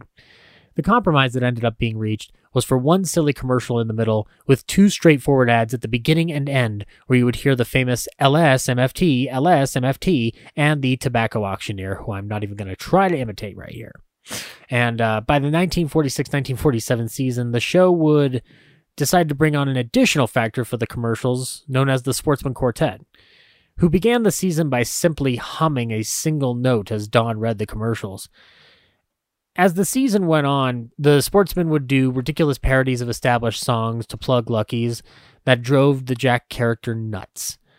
And while you will not hear the sportsmen themselves tonight, you will hear Jack's impeccable ability to time out the moments he is silent and when he is reacting, a lovely sample of his artistry, uh, all taking place around a phone call with the Sportsmen Quartet. So, from January 19th, 1947, let's get lost in a book as we whisk ourselves away to. The Jack Benny Program.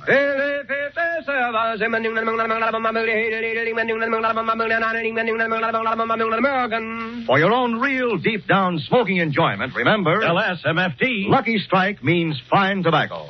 And fine tobacco is what counts in a cigarette. Year after year, at auction after auction, independent tobacco experts, auctioneers, buyers, and warehousemen can see the makers of Lucky Strike consistently select and buy that fine, that light, that naturally mild tobacco. Fine, light, naturally mild tobacco. Yes, Lucky Strike means fine tobacco. And in a cigarette, it's the tobacco that counts. So for your own real deep down smoking enjoyment, smoke that smoke of fine tobacco, Lucky Strike. So round, so firm, so fully packed, so free and easy on the draw.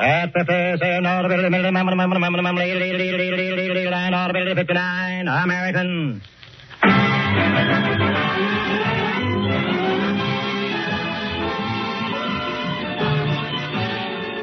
Strike program starring Jack Benny with Mary Livingstone, Phil Harris, Rochester, Dennis Day, and yours truly, Don Wilson.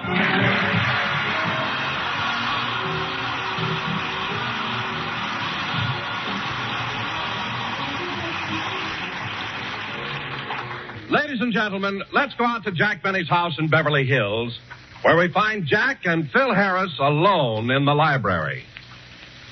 Well, Jackson, you asked me to come out to your house and see you alone. What's all the mystery? Uh, wait a minute, Phil. I, I want to lock the door.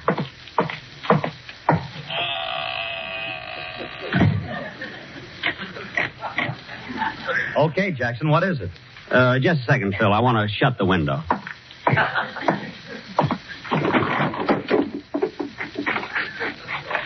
All right, all right. You locked the door, closed the window, and drew the blinds. Now, what do you want?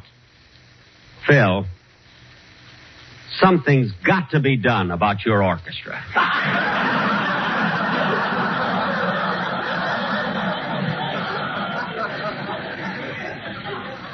I don't know what, kid, but something. Are you kidding? No, Phil. Look, I'll admit, when we're doing radio shows, I joke about your music. But now we're in my home, just the two of us. Believe me, I'm serious. Something has got to be done, or else. Now, wait a minute, Jackson. Don't go getting tough with me if you got any beef talk to Petrillo. I've already talked to Petrillo, and he's on my side. Believe me. On your side? How do you like that? You miss your dues one week and the mother hen starts kicking you out of the nest. Look, Phil, after ten years, I don't mind your band. I'm used to it. But listen to these letters I've been getting. Listen to this one. Dear Mr. Benny, I am a poultry farmer. I read in a magazine that music helps the hens lay more eggs. So I put a radio in the hen house. Two weeks ago, I tuned in your program. The hens heard Phil Harris's orchestra. Now they are laying more eggs than ever, but the yolks are green. There you are, Phil. What do you think of that? Green yolks, the guy's got something there. You can use them in martinis. Please, Maestro. Look, here's another one. Now get this other letter. Dear Mr. Benny, I am a professor of English and literature at Harvard. And for years and years, I have consistently listened to your Sunday presentations. I have found your construction and continuity compact and concise. Your dialogue singularly free of cliches and ponderosities. but Mr. Harris's musical ensemble stinks.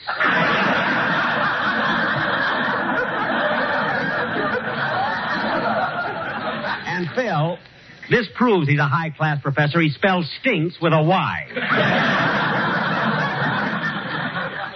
now, those two letters are just samples of the mail that comes in. Every week I get thousands and thousands and thousands of letters like those. Well, if I'm getting all that mail, I want more dough. Oh, look, Phil, what I'm trying to tell you is that you better do something about your orchestra. What are you talking about? I got one of the greatest musical aggravations in the country. That's aggregation, but for once you're right. Of course I'm right. You take my boys. They've all got great backgrounds in the music business. Oh, fine. Sure, take Frankie, my guitar player. For seven years, he played first washboard for Spike Jones. Well, he's not playing the washboard now, so tell him to stop strumming his guitar with that box of Duz. if he's that close to soap, why doesn't he get some of it on him? and Charlie, your piano Now, wait a minute. Don't be talking about Charlie, my piano player. He held a job with Guy Lombardo's orchestra for 12 years. Twelve years with Guy Lombardo? Yeah, and he wasn't even a brother. Phil, that has nothing to do with it. And believe me, Phil, I'm not picking on you. I'm just trying to arrive at an understanding. Now, Phil, I know you're sensitive. So I'm.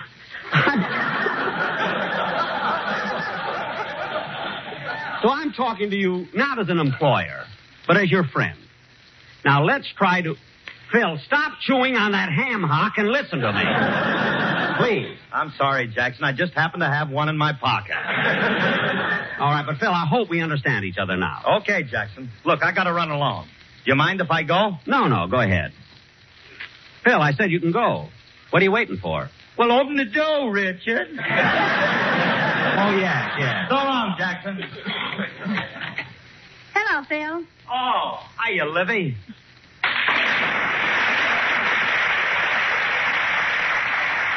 well, well. Hello, Mary, Mary, come on in the library. I want to hear all about your trip. Where'd you go? Well, Jack, I thought you knew. I went back east to attend my mother and father's wedding anniversary. Really? And how were the Duke and Duchess of Plainfield? oh, swell, you know, Jack, they have the cutest way of keeping track of their anniversaries. Each year on their wedding days, Papa snips off a lock of Mama's hair and puts it away. Well, that's awfully sweet. How long have they been married? I don't know, for the last three years they've been calling Mama Baldy. Hmm. And Jack, you should have seen my sister Babe. She looked beautiful. She wore a strapless evening gown and was really glamorous. You know, Mary, those strapless gowns fascinate me. How do they keep them up? I don't know about the other girl, but Babe uses fish hooks. Fish hooks? When Babe's out to catch a guy, she ain't kidding. Well, how does she do? Oh, she's got a nice boyfriend now. He's a credit dentist. Oh, you mean one of those dentists who let their patients put them on the installment plan? Yeah, one of his slogans is, don't sit around and gum your hash just because you're short of cash. One of his slogans? You mean he has others? Yeah. His best one is, don't keep your lips closed in sorrow. Smile today and pay tomorrow. Well, he certainly sounds like the right guy for Babe. Yes, and he's very successful, too. He's the one who invented that new lower plate. It bites underwater. Oh, yes, it's got those new ballpoint teeth. By the way, Mary, would you like to have dinner with me? Oh, I can't, Jack. Dennis is coming by to pick me up in a few minutes. He's taking me to a movie. Oh. How come you're going out with Dennis tonight? Well, he called me up in Plainfield for the date. And... Dennis phoned you in Plainfield? Long distance? Yes, long distance. Well, of course he has two shows. you know, you know, Mary, I. Hello, Mr. Benny, Mary. Oh, hello, kid. We were just talking about you. I'm ready to go, Dennis. Say, Mr. Benny, ask me what picture we're going to see. What? I say, ask me what picture we're going to see. All right. Oh, what picture are you going to see? It's the one about a couple of deers. A couple of deer. The yearling? No, the Dolly sisters. What? you sure stepped into that one. Damn it. For a big time comedian, you ain't got that Oxidol sparkle. Dennis, stop with the jokes, will you? Come on, Dennis, let's go. Wait a minute, kid. Hello? Oh, hello, Don. What? You've been rehearsing the commercial for next week? Don, what's so difficult about the commercial that you have to rehearse it? All you have to say is LSMFT, LSMFT. Lucky Strike means fine tobacco. Yes, Lucky Strike means fine tobacco. That's all you need. The quartet? No, no, Don, I'm not going to use them anymore. I don't care if they are in your room rehearsing. We're not going to. Well, well, all right, I'll listen to them. But I'm warning you, this is their last chance. Okay, put them on. Hello, fellas. Now cut that out. Just sing your commercial. Go ahead. Hmm, it's not bad at all. LSMFT, I love you. Da da dee da da da dee. Say, that sounds beautiful. Da da dee da dee. Fellas, hold it. Hold it. You started out so beautifully. Look, fellas, that isn't what I want. Wait a minute. Put down back on. That's not what I. Hold it a minute, fellas. Put down back. Fellas. Fellas, wait a minute. Wait a minute. Wait a minute. Wait a minute!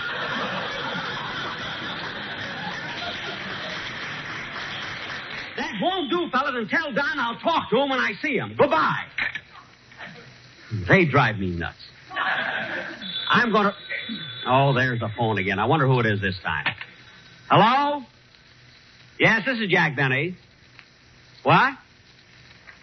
Well. Well, I suppose I could, but of course I'll have to make some arrangements about my picture and radio commitment. Yes, I certainly will think it over. And it was nice of you to consider me.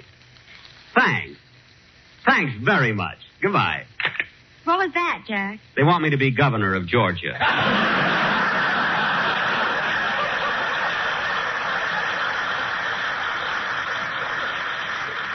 well, go ahead, kid. You can run along now. All right, so long, Jack. So long. Goodbye, Governor. Goodbye, you all. Enjoy yourself. Hmm, da da dee dum dee da dum dum, sweet Georgia Brown. Dee da da. Oh, Rochester! Yes, boss. What do we got for dinner? One used ham hock.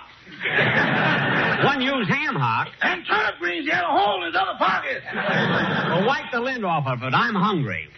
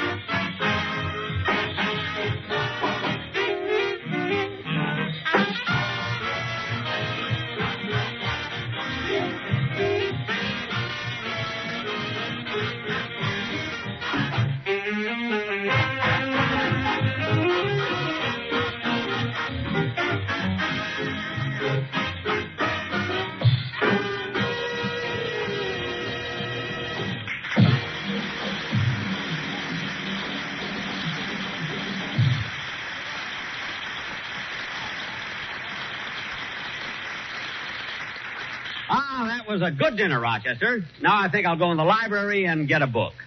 Oh, here's one on the table. But you finished it, boss. I did? Yeah, you called all the pictures in that one. Oh, yes. Maybe I'll just read one for a change. I'll be in the library, Rochester. Gee, I don't know what to read. Here's a good book The Great Balsamo by Maurice Zolotow. Here's another one Life in the Swiss Alps by Sam Oliole.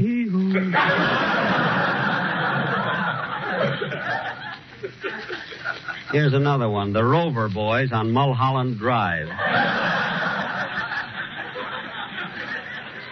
Say, they're growing up.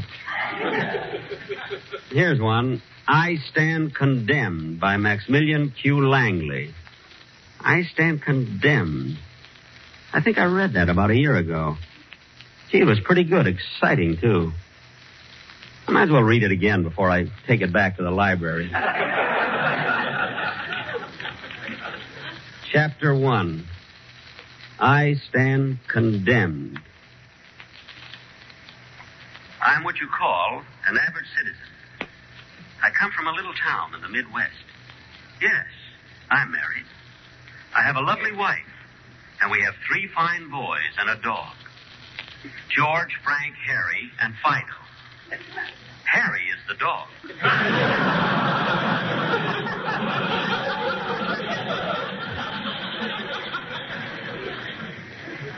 My life, as the lives of most men, followed a course pointed out by the fickle finger of fate. Most stories start at the beginning. But my story begins at the end. I am occupying a cell in the death row at the state penitentiary.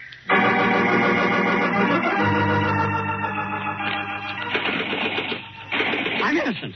I'm innocent, I tell you. Let me out of here. Oh, Warden. Warden. Yeah. Warden, you gotta let me out of here. I'm innocent, do you hear? Innocent. And in a few minutes, they're gonna execute me. What time do I go to the chair? Five thirty. Good. And I won't have to listen to Fred Allen. No, no, what am I saying? Warden, Warden, I tell you, it wasn't my fault. I don't want to go to the electric chair. Now, now, calm down. Our barber's a little rushed today, so I'll shave your head myself. But, Warden... Sit still. I'll start with the scissors. Take it easy around the sideburns, please. Yes, sir. Manicure? No, no, thank you. Wait a minute. Wait a minute. Let me out of here. I don't want to go to the electric chair. I won't leave this room. I can't walk that last mile. Oh, you won't have to. We'll bring the electric chair in here. What? We have a long cord, you know. But, Warden, Warden, can't you hang me? I'm afraid of the chair. How will they know when I'm dead? We have one of those new electric chairs. You pop up when you're done.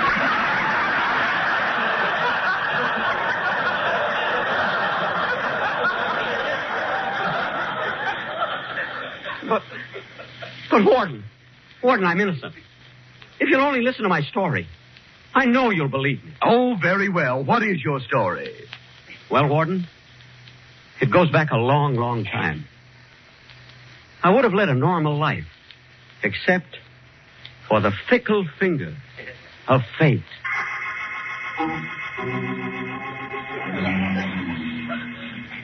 The warden listened to my story. I told him how I met the man who was responsible for my undoing. I had just left my office and was going home to my three wonderful children, Manny, Mo, and Jack. we had Manny and Jack and felt that we should have one Mo.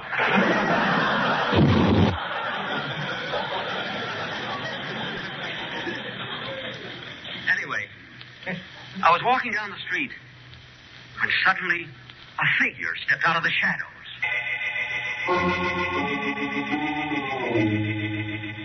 He was a tall man with a sort of a square face. He reminded me somewhat of Boris Karloff. But his voice was so pleasant when he tapped me on the shoulder and said, Pardon me, please, but may I trouble you for a match?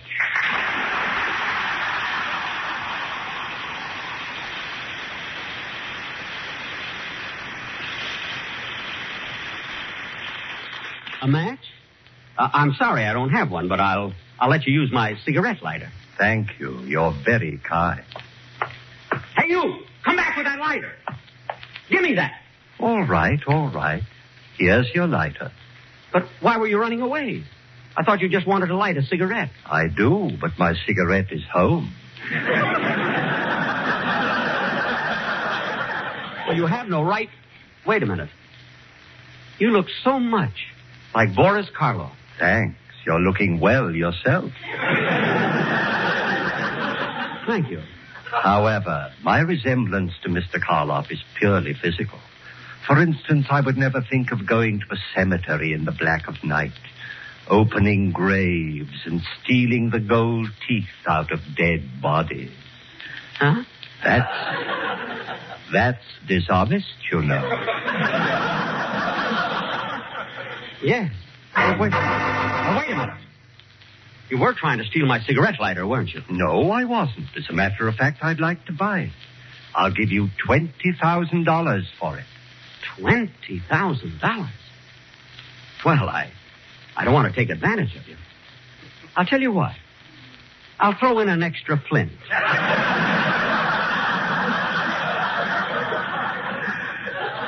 Just as I said, you're very kind.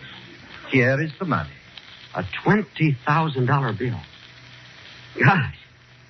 Well, so long, mister. I hope you enjoy the lighter. Just a moment, please. I also admire your necktie. My necktie!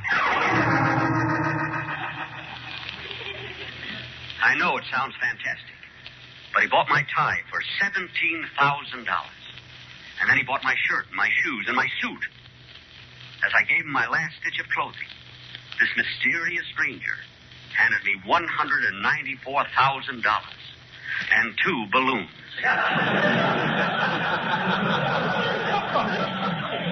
Having no clothes, I blew up the balloons and danced my way home. the next day, I met the same mysterious man for a second time.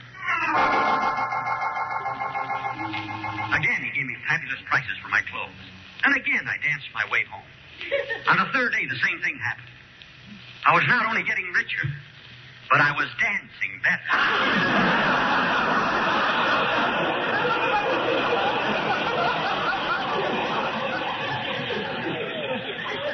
Our daily meetings were more than mere coincidence. A bond developed between us. Two weeks later, I was sitting in the kitchen having breakfast with my wife and my three lovely children Minsk, Pinsk, and Busher. The mysterious stranger had not yet come downstairs. Yes, he was living with us.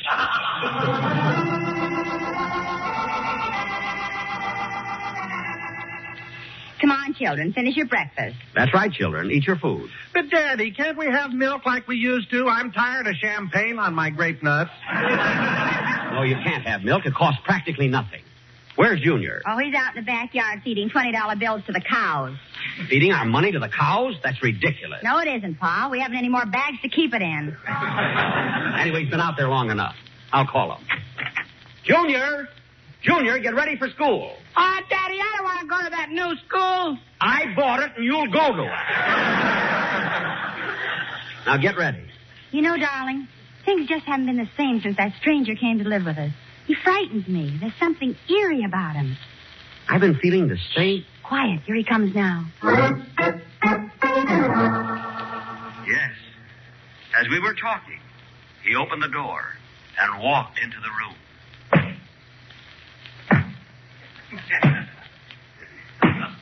he was wearing sneakers. As I rose from the table, he said, Good morning, everybody. Good morning. Did you sleep well? Yes, I did. Nah. Sit down. Thank you. I'm sorry I'm late for breakfast, but I overslept. I was out at a party last night. A party? Well, how do you feel this morning? Oh, well, have some tomato juice. Yes, I'll get you some. You know, I envy you two. A beautiful home, lovely children. Haven't you any children? No, I married a smudge pot. You married a smudge pot? Oh, then you haven't any children. No, but we're lousy with oranges. Oh. By the way, I don't feel I should live here any longer without paying you rent. How much do you want? Well, I'm I'm no good at these things. Let's forget it. Oh, but I insist. Would a million dollars a week be enough? Well, with or without meals? With meals. That'll be three dollars extra. I'll be glad to pay it. Glad? Things like this were happening every day. I had gone money mad. Money, money, money. My wife left me. And so did my three lovely children.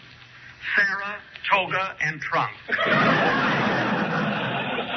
I didn't care. I had my money. I had accumulated millions of dollars, which I kept in my shoes. I was now 11 feet six. I begged the OPA to raise the ceiling. One day, as I was sweeping some loose change under the rug, he came in.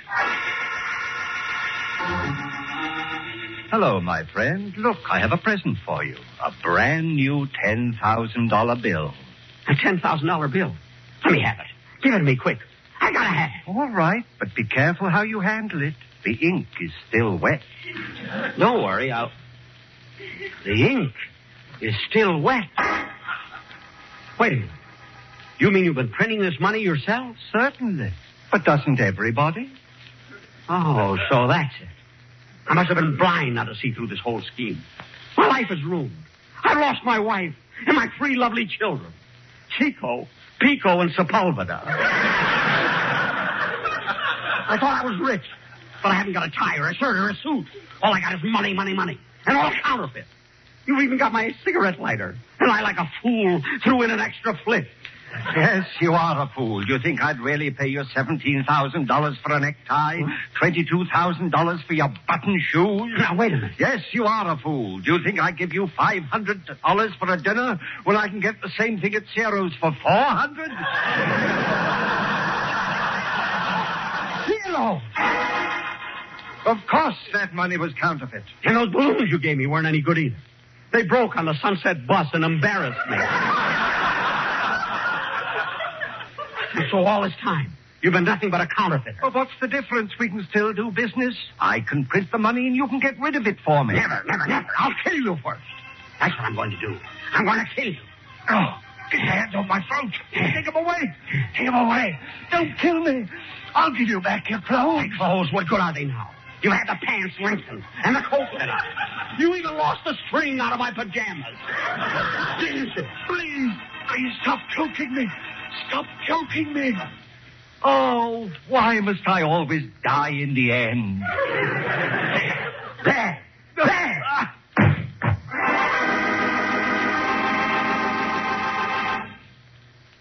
Yes, I killed him.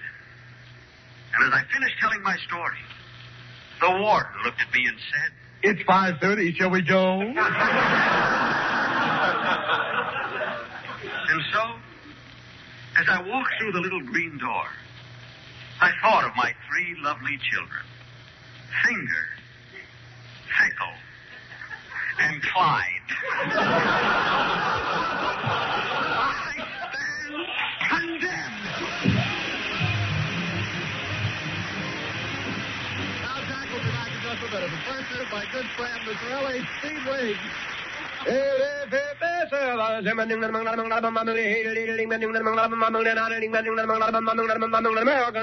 No doubt about it. In a cigarette, it's the tobacco that counts.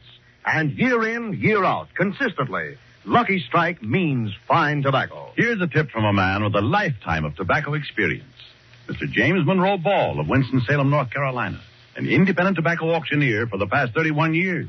Mr. Ball said, I speak as an eyewitness when I say that season after season, I've seen the makers of Lucky Strike buy fine, ripe, mellow leaf. That good kind of tobacco that makes a swell smoke.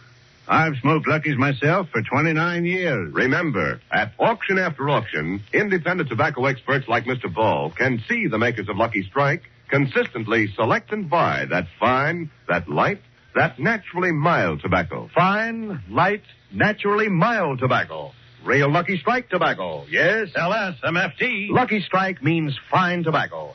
And this fine Lucky Strike tobacco means real deep down smoking enjoyment for you. So smoke that smoke of fine tobacco, Lucky Strike. So round, so firm, so fully packed, so free and easy on the draw. I want to thank Boris Karloff for appearing here tonight, and he can currently be seen in his latest RKO picture, Bedlam. Well, say, Jack. Yes, Don. I understand you're going to be on Kenny Baker's program in the morning. Yes, I am, Don. Will you pick me up for rehearsal? Yes, Jack. Rehearsal is at 7.30 a.m. Oh. Well, don't bother. I'll go right over there from here. Good night, folks.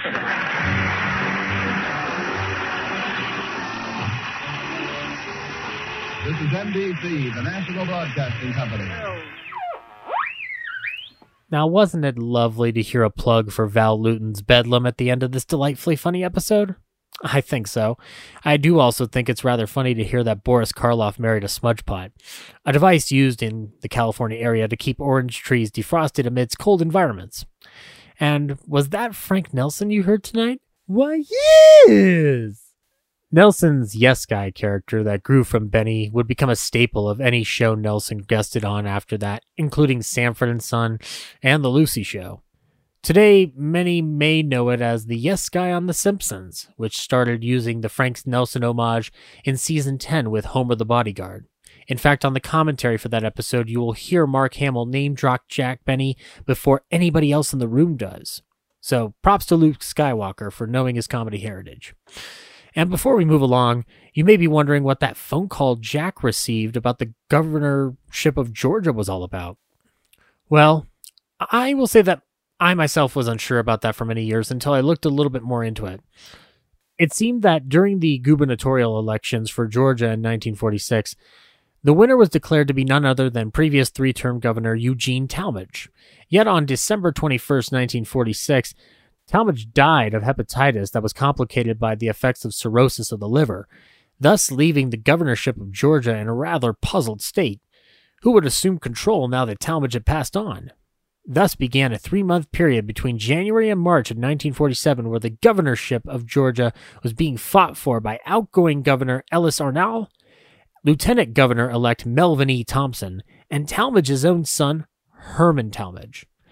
By the end of the whole debacle, and after a drawn out process that saw Talmadge Jr. being elected by the General Assembly until Thompson planted himself firmly in the state capitol with no intention of moving, the Supreme Court of Georgia finally ruled that the General Assembly had violated the state constitution by electing Talmadge Jr. The seat was relinquished by Talmadge to Thompson, who would remain until a special election in 1948 saw Talmadge Jr. sweeping into the governorship in place of Thompson, where he would stay on as governor for the remainder of that regular term and a new full term by November of 1950. So, in case you thought you wouldn't learn a little bit about U.S. government history, I guess, on a show about Jack Benny, eh, you better start adjusting your old noggin to spin in my crazy direction. Um, I'm also sorry if that was boring as sin. Uh, fret not, though. I'll bring you back to something a little more simple the joy of music. Something that Jack adored, and one that gives two opportunities for us to show off Mr. Benny playing the fiddle. Not that he was any Jascha Heifetz, mind you and certainly no Gisele MacKenzie. Come to think of it, he wasn't even as good as that little boy in the grocery store he encountered in one of his television episodes. You know, now that I think of it, he wasn't that great at all at it, was he? But there is something to that whole notion that disproves it only being seen as a joke. By the late 1940s, his interest in his old instrument had proven to be a great calling in the oddest of ways. As Benny's violin playing was off due to a loss of finger dexterity, years of no practice, and what his daughter Joan gently described as unable to hear that he was off pitch, Jack nevertheless persisted in his love for the violin, and that persistence was something he had no issue in having a few laughs about. But of course, you cannot have him practicing by himself. Someone must be there to be a stooge of sorts for the Benny character's cheapskate, vainglorious, and oftentimes aloof character to flourish even if Jack the man was none of those things, the character was. And the only person who could play opposite that kind of character as this tormented and frustrated human being would be the one and only Mel Blanc. The man of a thousand voices was many things to Benny, from put upon department store clerk to Jack's parrot Polly, the motor to Jack's Maxwell, and as we'll hear today, Professor LeBlanc. And along the way, you will get a trip to the vault where you will hear those amazing sound effects mentioned earlier, along with the appearance of Ed the Guard, played by Joseph Kearns, a man so dutifully bound to the guarding of the downstairs vault that he wasn't sure to this day if the Civil War was even over or how many states in the Union there were at any given time. Oh, Ed, so loyal staying down there. We'll have to get him a Christmas card one of these years. And so, with that, we whisk you off to December 5th, 1948, for a private lesson with Professor LeBlanc. Take it away, program.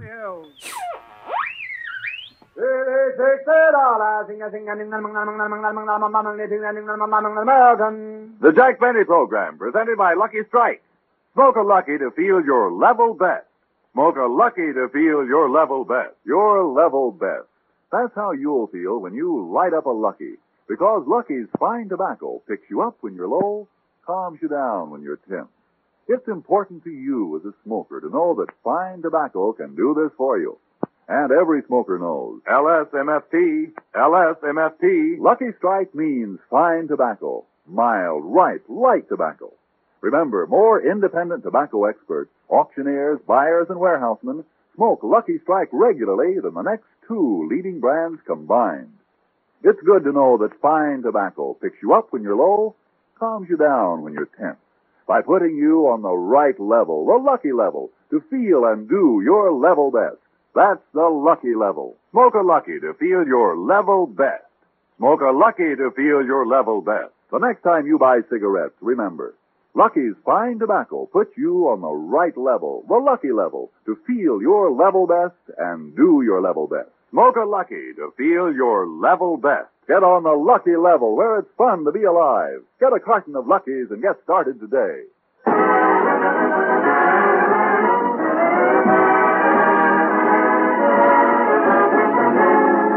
The Lucky Strike program, starring Jack Benny, with Mary Livingstone, Phil Harris, Rochester, Day, and yours truly, Don Wilson.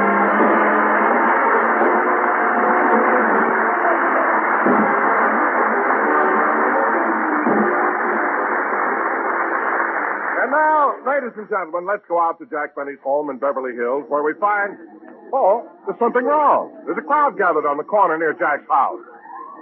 Stand aside, folks. Here comes the ambulance.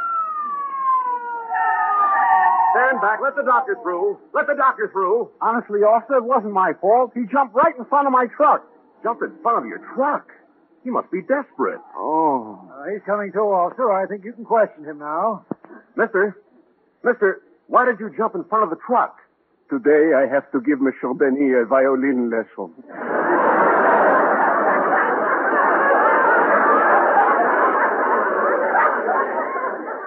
he's all right, officer. The truck missed him completely, and he isn't even scratched. Perhaps I will have better luck next time. All right, break it up, everybody. Break it up. Mr. Benny's house is right up the street. I know, officer. I know.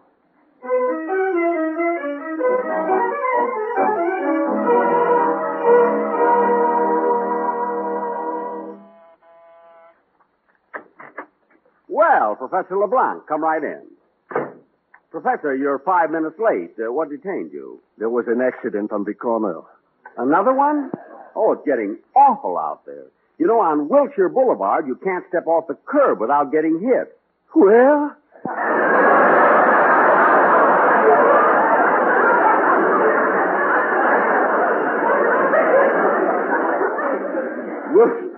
Wilshire Boulevard.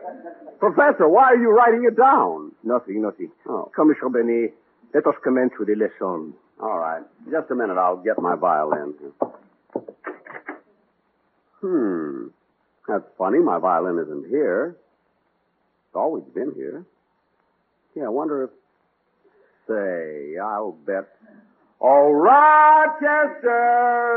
Yeah, boy! Where is my violin? I wish it was on a slow boat to China! now stop that. Oh, here it is. Come on, uh, you can give me my lesson in the den, Professor. Oui, monsieur. Say, Professor, I've been thinking. You charge me $2 for giving me one lesson a week.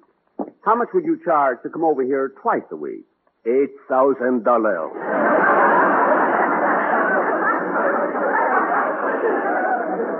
Oh Well, here we are. I'll, uh, I'll, I'll just tune up my violin and we can, uh, we can get started. Just, just a second there.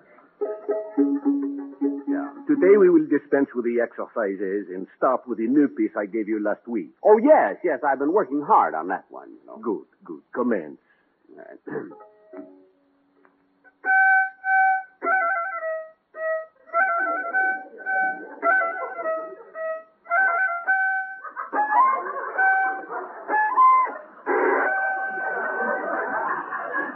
No, no, Monsieur Benny. You must slide up the string with your little finger.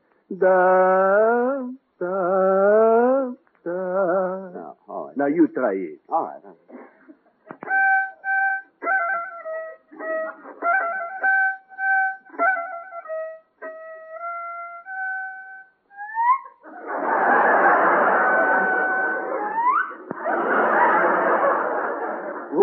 Oops. It was uh, too high, huh? yes, take your finger out of your nose.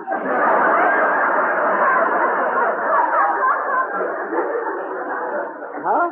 Oh, Oh, yes, yes. Now, please, Monsieur Benny, let us go back from the beginning. Remember, this is a minuet. Think of crinoline, hoop skirts, powdered wigs. When you were a boy.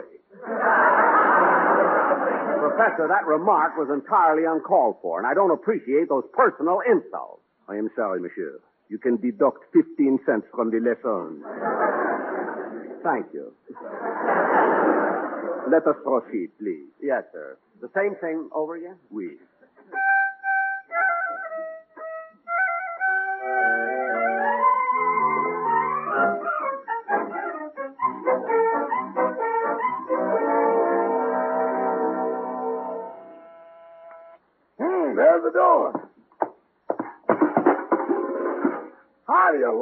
That? The mop and pail right in the middle of the floor. When Mr. Benny's through with those things, I wish he'd put them away. Hello, Rochester. Oh, hello, Miss Livingstone. Come on in. Is Mr. Benny here? Yes, ma'am. He's in the den taking a violin lesson. It sounds like a cat giving up his ninth life. Rochester, we shouldn't tease Mr. Benny about his violin. He plays beautifully. He does? Yes. Mr. Benny has the tonal quality of Isaac Stern, the bowing touch of Fritz Kreisler, and his fingers have the dexterity of a Heifetz. Miss Livingstone, do you really believe that? No, but Mr. Benny is playing at the opening of a Turkish bath tomorrow, and that's how they're advertising him. A Turkish bath? Yes, their slogan is, get rid of your fat while Benny passes the hat. Oh, I see. Rochester, I'm all through with my. Oh, hello, Mary. I've been taking my violin lesson. Uh, where's your teacher? Uh, Professor LeBlanc? He- He's such an emotional fellow. He, he jumped out of the window. Jumped out of the window. Yeah. I forgot to ask you for my money. Oh, well, come right in, Professor, and I'll, uh... Hey, wait a minute, Mary. Isn't that Don Wilson sitting out in the car? Yes, Don drove me over. Well, why doesn't he come in? Well, after the way you argued with him at my Thanksgiving party, he won't talk to you. Won't talk to me. And I don't blame him. You owe him an apology, and I'm going to make him come in. John! Oh, John, come on in. Well, okay, but I won't talk to Jack. Hmm. What a stubborn guy. He won't talk to me, I won't talk to him. That's all. That's all. Come on in, John. Mary, you can tell Jack I came in for you, not for him. Jack, Don says you came in for me, not for you. Well, you can tell Don that just because I made a mistake last week, he doesn't have to pout over it. Don, Jack says just because he made a mistake last week, you don't have to pout over it. Well, you can tell Mr. Benny that if he knew more about history, he'd know the pilgrims landed on Plymouth Rock, not Cape Cod. Mr. Benny, Don says that if you knew more about history, you'd know that the pilgrims landed. Oh, yeah? Well, you can tell Mr. Wilson that if he doesn't shut up, you'll punch him right in the nose.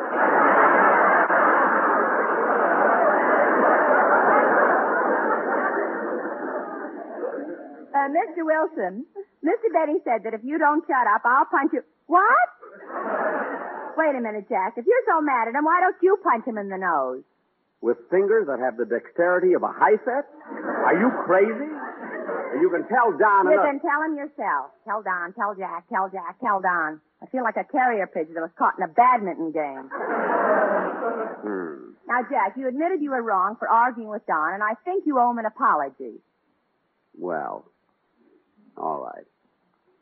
Don, Doncy boy, I'm sorry. Well, Don, I'm really sorry, and I, I beg your forgiveness. well, Jack, only a man of your generosity, your sense of fair play is big enough to admit that he's made a mistake. I, I accept your apology. Well, thank you, Don. And now that you're here, did you bring the quartet along with you? Oh, no, Jack, I'm sorry. You see, I was so angry with you, I didn't let the boys prepare a commercial for this week's program. Well, that's all right, Don. Gee, you're so clever. I mean, you can do a commercial all by yourself. But, Jack, just one voice? It wouldn't have any color. One voice? What are you talking? Why, you're a man of many voices, many moods. I am? Why, certainly. You could do it, Don. Look at, do it, let's say, uh, the commercial. Well, we'll do it first like Charles Boyer. Boyer? Sure, go ahead, Don. Try it. Okay.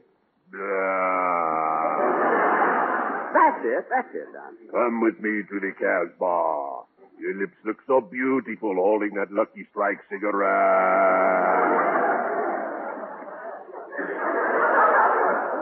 How, uh, how is that, Mary? He sounds like Boyer and looks like the Casbah. Mary, please. Now, Don, after you give them Boyer, you can switch right into Lionel Barrymore. Lionel Barrymore? Why, I can't do that. Sure you can, Don. Try it. Okay. Lionel Barrymore. Certainly. Gentlemen of the jury, I have come here today to plead my case for this package of Lucky Strike. And you can see for yourself that they're made of that fine, that light, that naturally mild. Snort again. Snort again. Oh, gentlemen of the jury, light up a Lucky and see for yourself. Snort again. That's. That, that's wonderful, Don. that's wonderful. And Don, to show you how sorry I am that I argued with you last week, I want you to stay here and have dinner with me tonight. Oh, okay, Jack. What are we going to have? I don't know. Rochester, what are we going to have for dinner? Turkey hash. Turkey hash? Thanksgiving is gone, but the memory lingers on. Never mind that. Rochester, take three steaks out of the freezer. Mary's going to say too. And by the way, Rochester, were there any phone calls while I was taking my my lesson? No, sir. See, that's funny. She's supposed to let me know if our date is okay for tomorrow. She? Who's she? I'm not telling, but she's really something special. And Mary, when I take her out tomorrow, I'm going to have my car washed and polished and everything. Do you think she'll do it?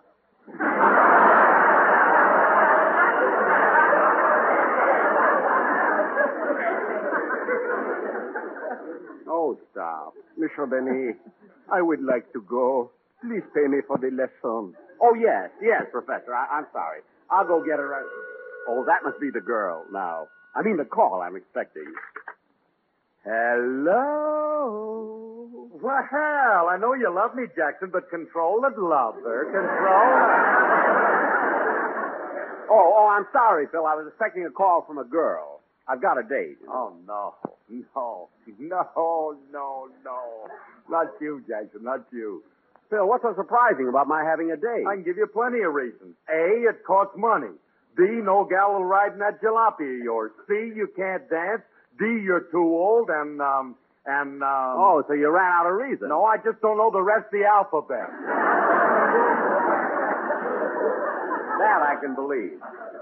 And just because I have a date with a girl, Phil, you don't have to make such a big thing out of it. Well, I'm just surprised, Jackson. Why? You never have no dates till spring when your blood starts to circulate. Look, Phil, I don't want to tie up the phone. What did you call about? Oh, look, I just wanted to let you know I'll be out of town for a few days. I'm going on a hunting trip up in the High Sierras. Oh, the High Sierras, eh? Are you going to hunt bear? Well, we might have. Wait a minute.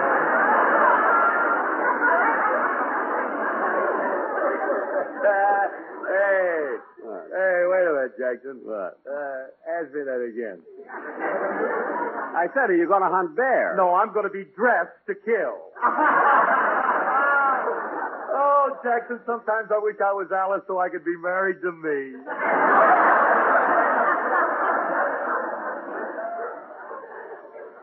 Look, uh, Golden Boy. Look, when are you starting on the hunting trip? Right away, Jackson. The dogs are in the car now. Two retrievers. Oh, retrievers? Yeah, they sure are smart the way they're trained to bring things back. They're my favorite dogs. Retrievers? I thought your favorite dog would be a St. Bernard. What's so wonderful about a St. Bernard? A great big dog like that carrying a lousy half pint.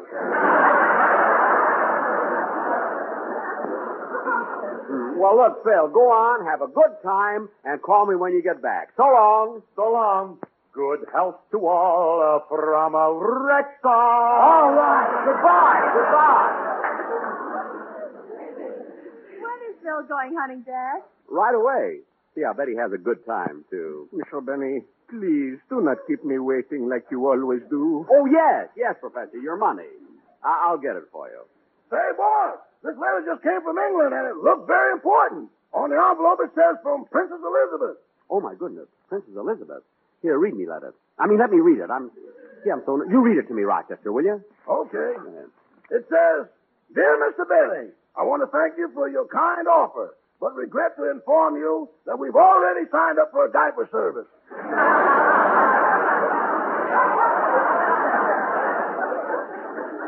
Hmm. See, I cabled them the, my offer the day the little prince was born, you know. Jack, I knew you took in laundry, but when did you start a diaper service? When I grew up and found I was stuck with two dozen of them. uh, rather than waste them, I. Mr. Benny. Oh, all right, Professor. I'll get you yours. Hey, wait a minute, Professor. You have a baby.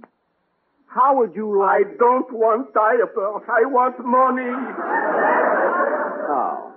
Well, wait here, Professor. I'll go and get it for you. Whoop. I better answer the door. But, monsieur. I'll be right back. Cheer, cheer for all Notre Dame. Hello, Dennis. Take up the echoes, cheering her name. Hello, Dennis. Send the volley. Oh, hello. Hello, Dennis. How come you're still waving that football pennant? Oh, I just got back from the USC Notre Dame game. But Dennis, that game was yesterday. I know, and after it was over, I went down to congratulate some of the USC players, and before I knew it, it was I was on a bus headed for the campus with the team. Well, that's silly. Why didn't you get off the bus? Notre Dame couldn't get through their line. How could I? Hmm. Did you enjoy the game, Dennis? Oh, it was wonderful, but I was so confused. What do you mean, confused? Well, I'm Irish, so I felt loyal to Notre Dame, and then again, I live in California, so I felt loyal to USC. Gee, that's right. Well, who'd you cheer for? Dewey, he feels awful.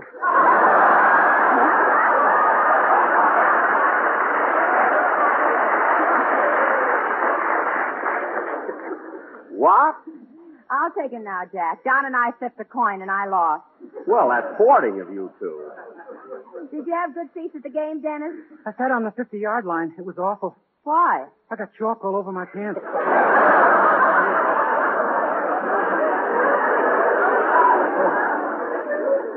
I'll take him now, Mary. Lucky Don won again.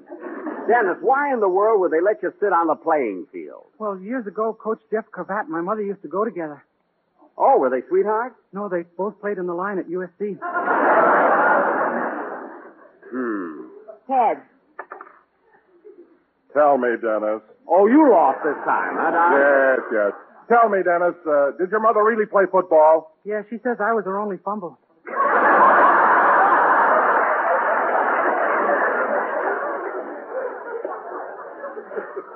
I'll take heads again. Tell me, Monsieur Denis. I do not understand these things, but why would they let a woman play football? Oh, they couldn't tell the difference. She had a crew haircut. Well, that does it. Look, Dennis, you came over here to let me hear the song you're going to do on the program. Now, for heaven's sake, sing it. Oh, you're just mad because my mother was all American. I am not mad. I am. I want my money. In a minute. I just want to hear this song. Go ahead, Dennis, will you? Let's hear it.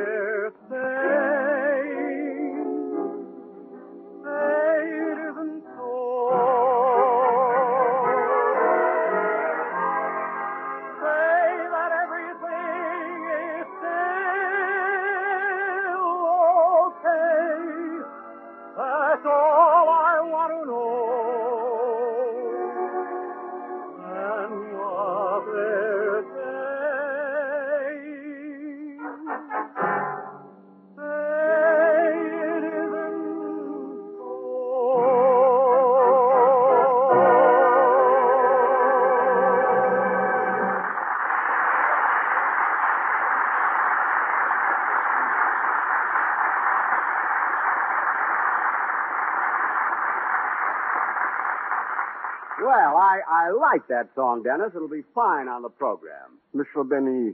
Oh, yes, yes. Uh, oh, by the way, Professor LeBlanc, in case you haven't ordered your Christmas card yet. I do not want Christmas cards. I do not want diapers. I do not want my pants pressed. I'm hungry. I want money. Hungry? Well. No more turkey hash. Money.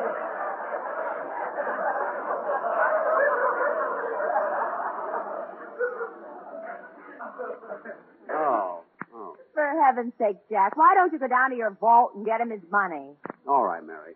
Professor, um, I'll go down to my vault and I'll get your money right now. You can wait right here for me. See, I mustn't forget to listen to Don Ameche on the new Lucky Strike program tomorrow.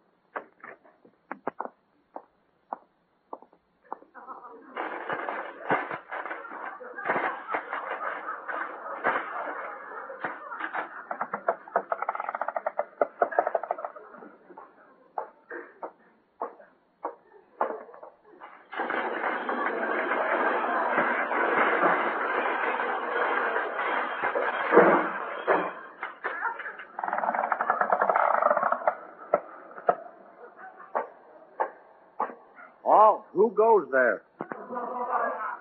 Hair of gold, eyes of blue.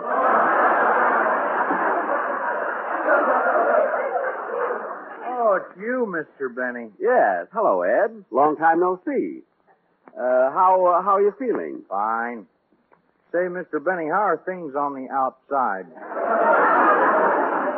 Very, very exciting, Ed. Very exciting. We just had a presidential election, and Harry Truman was elected. He carried 34 states. Gee, 34 states. Who carried the other two?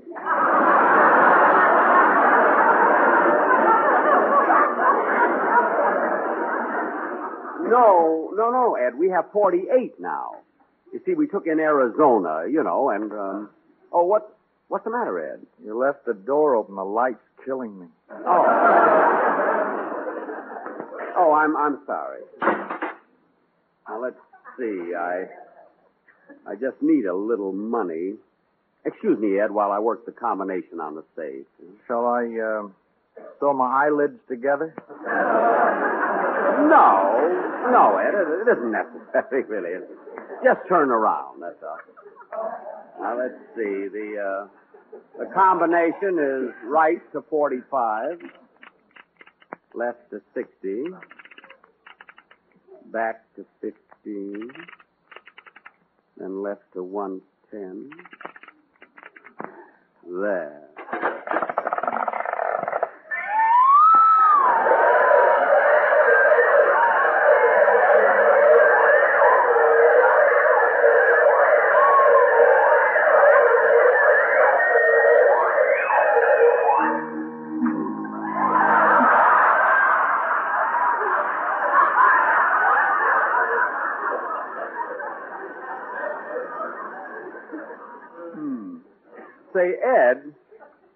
Alarm sound a little weaker than, uh, it sound a little weaker than usual? Uh, I'll tell you in a minute. I'm counting the dead gophers. Oh. By the way, Mr. Benny, did you open your vault yesterday? No, no, Ed, that was an earthquake.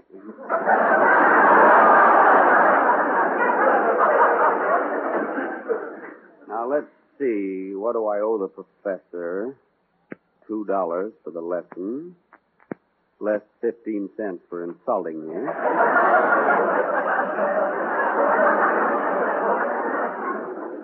That's a dollar eighty-five. There. Well, that takes care of that. So long, Ed. Goodbye, Mr. Benny. Drop me a postcard now and then. I will. Da-dee-da-dum, ba-bum, bum-beetle-dee-dee, da-dum. Well, here's your money, Professor. Oh, thank you, Mr. Benny. La la la la la la la la. Gee, the French people are so emotional. Well, come on, Don. Would you and Mary like a cocktail before dinner? Oh, now, look, Jack, you don't have to go to all this trouble just for me. I You apologized, and that's all that was necessary. Oh, Don, if Jack wants to invite you to dinner, you ought to stay. Certainly, we'll have three big steaks and all the trimmings. Well, thanks, Jack. After all, Don, last week I had a big argument with you, and it was my fault. You were right, and I was too stubborn to admit it. And, as Rudyard Kipling once said, you have suffered the slings and arrows of outrageous fortune. So I intend to make it up to you. Jack. I intend to make it up to you. Jack. Huh? Kipling didn't say that. It was Shakespeare. No, no, Don. See, I was reading it just last night, and Kipling. Jack, I happen to be quite a student of Shakespeare, and I say you're wrong. Don.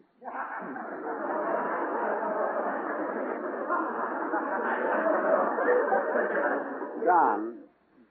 Little Lord Fauntleroy. I say it was Kipling. And I say it was Shakespeare. Kipling. Shakespeare. Don, I can't understand you. I apologize to you for last week. I asked you to stay to dinner, and you start another argument. But I didn't start an argument. I'm only telling you you're wrong, and you're too hard-headed to admit it. What?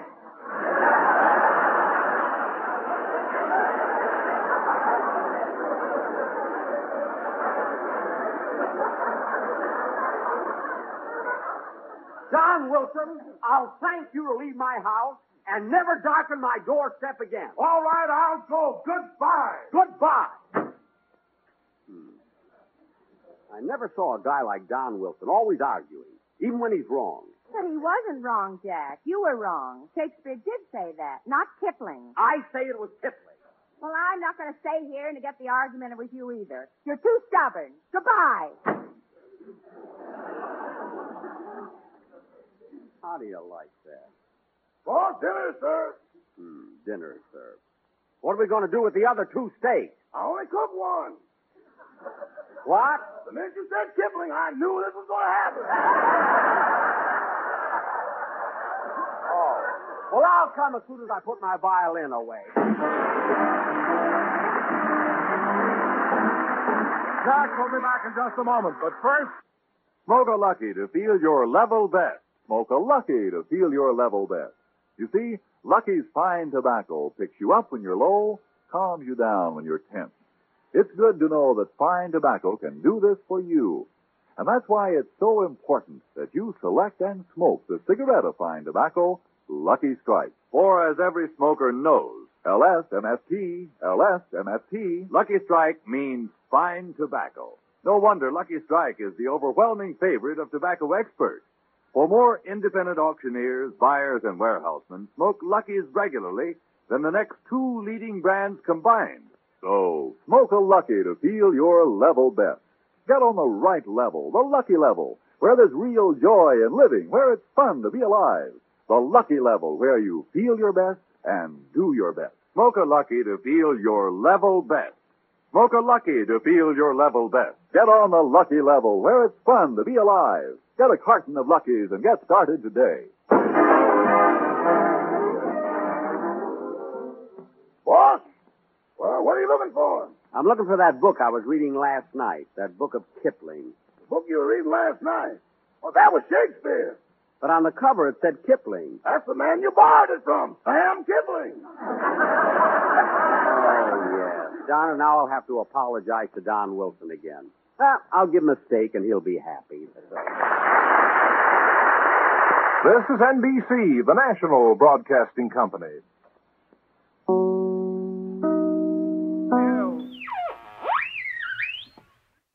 Well, as you can tell, the professor is such an emotional fellow, can barely contain his excitement, or his terror, or his stress.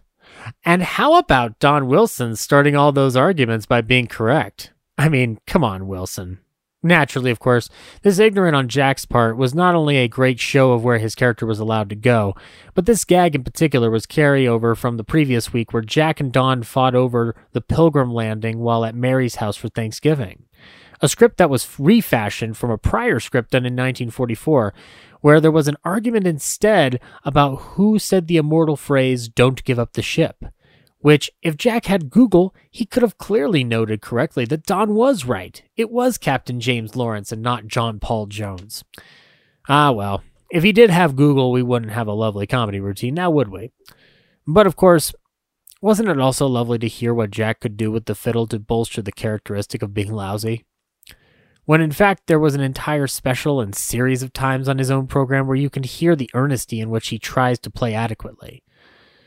Sure, he's not an amazing fiddle player, but he tried hard and came out wonky on the other side, only to find that he had an uncommon gift to use for good. Because of his reputation with the violin, he was able to begin engaging in concert performances across the country for audiences who may not pay five bucks to say, see the state symphony in action, but would gladly pay 25, 50, or 100 smackaroos just to watch Jack give a bad concert. These many benefit concerts organized by renowned violinists like Isaac Stern and Stuart Canin would allow Jack to raise millions of dollars for pension funds for state symphony orchestras, as well as sell a concert special. Carnegie Hall salutes Jack Benny to CBS television for a large sum, which, in addition to the ticket sales for the gala event itself, would net an additional $250,000 in 1961, which is the equivalent of $2,282,633.78 in today's dollars. So that sum from the television sale and the ticket prices themselves, that money all went to the contribution to the funds needed to save and preserve Carnegie Hall.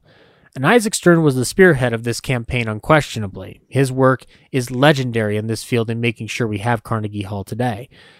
But a bad fiddler definitely had a hand in ensuring the Majestic Hall is still standing proud to this very moment. According to Irving Fein's book, Jack Benny An Intimate Biography, the estimated total of Benny's fundraising by the end of Jack's life in 1974 can be estimated at a whopping $5,901,000 for State Symphony Orchestra pension funds and other charities. Today, that is a whopping $53,879,287.73, all from one scratchy violin. The bigger benefit beyond the money was that through Jack, the world of classical music became more accessible. Those who may not have dared to go near a supposedly stuffy and snooty crowd of classical music would have a gateway in the form of their favorite comedian, sharing the thing he truly loved till the end of his days the sound of classical music. It's a gift he gave the world and one that will reflect in our final episode this evening. We will be going back a few years to the 1945 46 season to an episode that caps off a long running contest in the Benny world, the I Can't Stand Jack Benny contest. A contest where listeners were asked to send in eloquent letters in 50 words or less of why they couldn't stand Jack Benny. And so this contest was held for weeks and for weeks, and by the time it had ended, with all the judges, including Goodman Ace of the Easy Aces and Peter Lorre and the Honorable Fred Allen presiding over these entries, the final winner would be Carroll P. Craig Sr. of Pacific Palisades, California. His winning entry would read lovingly in the grand scheme of Jack's career.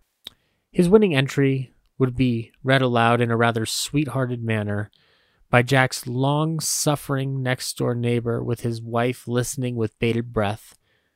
And who were Jack's neighbors on the show? None other than Ronald Colman and Benita Hume or as they are known in my head, Benita, oh Ronnie, Ronnie, where are you? Hume, and Ronald, I'm in the library, Benita. Colman, taking, of course, from their traditional entrance to the many appearances they had on Jack's show. The esteemed acting couple's hesitancy to appear on a comedy program was alleviated carefully, and from 1945 onward, they would be forever associated with Jack's lovable crew. The pair proved so lovely for comedy that they eventually got their own comedy series created by Fibber McGee and Molly writer Don Quinn. What is it called, you ask? Why, The Halls of Ivy. It's a show we should do a radio review on with somebody soon. But lastly, before we get into this episode, I shall note that much of it takes place at a concert being given at the LA Philharmonic by the aforementioned Isaac Stern, who makes his first ever appearance on the Benny program here. There was a bit of selfishness on Jack's part here, getting Stern aboard, for not only was he getting an esteemed guest star, but it would be a chance for him to geek out, as it were, with somebody in the music world that he greatly admired. Jack's love of playing was without question, but his love of listening to and appreciating music, whether by himself or with his daughter Joan, is an understated sentiment. And tonight, on our final show, we shall end it the way Jack may have appreciated it by listening to one of his favorite musicians play the music he loved so much. So, once more, let us tune in the radio of yesteryear, where we are whisked off to February 3rd, 1946, for one last episode of. The Jack Benny Program. Quality of product is essential to continuing success.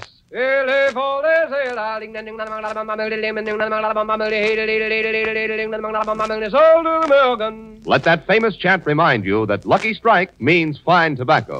So round, so firm, so fully packed, so free and easy on the draw. LSMFT, LSMFT, LSMFT. Right you are. Yes, sir. Lucky Strike means fine tobacco. So round, so firm, so fully packed, so free and easy on the draw. At 47, 49, American. LSMFT. Lucky Strike means fine tobacco. Yes, Lucky Strike means fine tobacco. Here's what Mr. Elvin Bradley Hicks, independent tobacco auctioneer of Wilson, North Carolina, said. Season after season at the auctions, I've seen Lucky Strike buy fine, light tobacco. Tobacco that gives a better taste in smoke. I've smoked Lucky's for 17 years. Yes, sir. In a cigarette, it's the tobacco that counts. And Lucky Strike means fine tobacco. So for your own real, deep down smoking enjoyment, smoke that smoke of fine tobacco, Lucky Strike.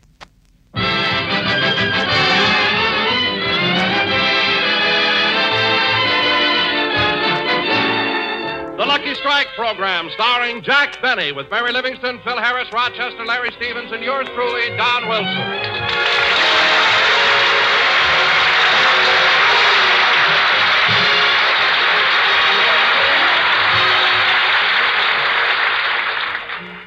Ladies and gentlemen, tonight Jack Benny is taking Mary to a concert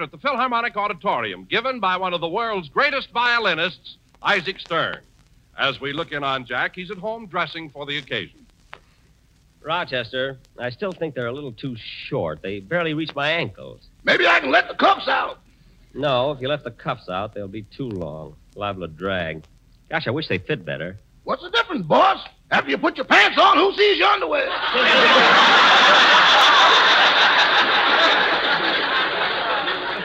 Yeah, I guess so. You're certainly going to a lot of trouble getting dressed tonight. Well, Rochester, all the important people in town will be at the concert. After all, Isaac Stern is one of the world's greatest violinists. Oh, come now, boss. You play the violin as good as he does. No, I don't, Rochester. No. Oh, yes, you do. I do not. Well, I think so. Rochester, you've never even heard Isaac Stern. Well, take advantage of it, boss. Take advantage.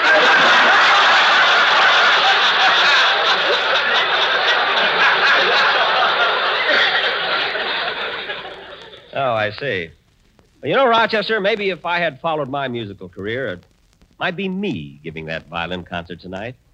Me, Jascha Benny. I can just picture the scene. As I walk out on the stage, the spotlight falls on me.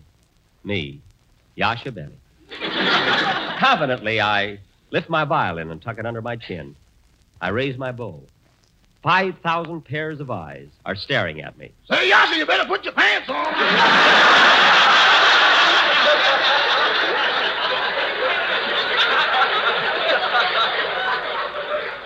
Oh, yes, yes, help me.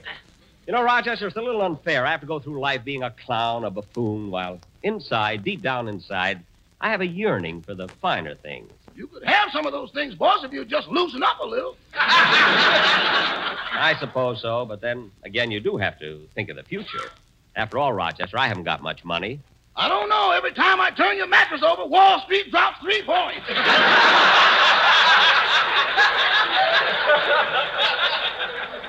Rochester, let's drop the subject and just help me get ready for the concert. Hand me my dress shirt. Here you are, boss. White tie or black? The white tie, and my tails, too. I haven't worn this suit in a long time. How do my tails look? pretty good, boss, but you shouldn't have had the tail starched. Starched? Well, I figured it would hold him in place. I know, but when you bend over, you look like a sparrow.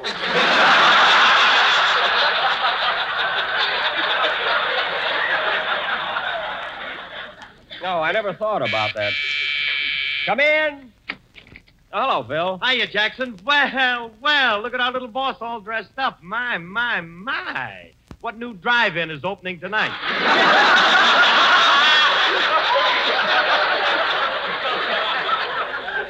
Phil, I'm not going to a drive-in. I'm going to the Philharmonic. Isaac Stern is playing. Yeah? Against who?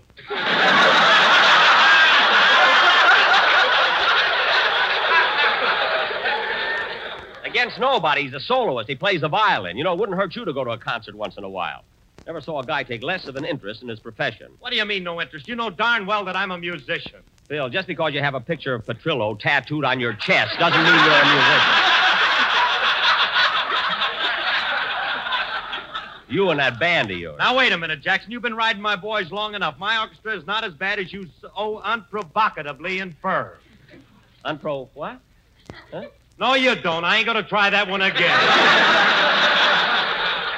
No, no, Phil, go ahead. I like to see how it comes out the second time. I mean, go ahead. Okay, my orchestra is not as bad as you so unprovocatively infer. Say, that's pretty good. So where'd you pick up that word? Phil. Phil, answer me. Wait till I get this knot out of my tongue. I thought it would throw you. Well, it's getting late. I gotta leave now. Meet Mary in front of the auditorium. I'll get it. Hello? Hello, Jack. This is Don Wilson. Oh, hello, Don. What do you want? Well, I heard you were going to Isaac Stern's concert tonight, and I was just wondering if you could get a couple of tickets for me.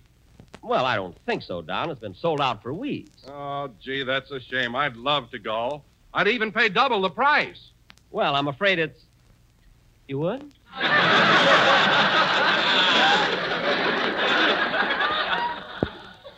Well, no, Mary's probably dressed already.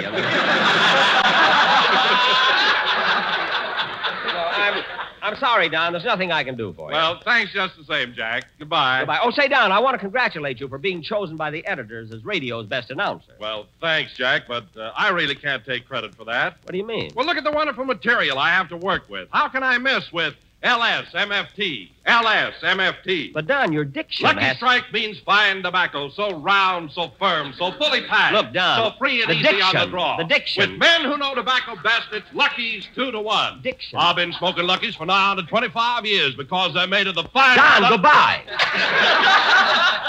Hmm. Hey, Jackson, what did you hang up on him for? You probably hurt Don's feelings. Yeah, I guess you're right, Phil. I'll call him back and apologize. The latter, the naturally mild in tobacco. Thank you all for calling me back, sir. Goodbye. Hmm, hurt his feelings. First place, how are you going to get through all that fat? Well, I got to run along now. Goodbye, Phil. So long, Jackson. And Rochester, you can have the rest of the night off. Thanks, boss. When will you be back? Tonight, I only got 35 cents. You can't lose a weekend on that. I guess not. Goodbye.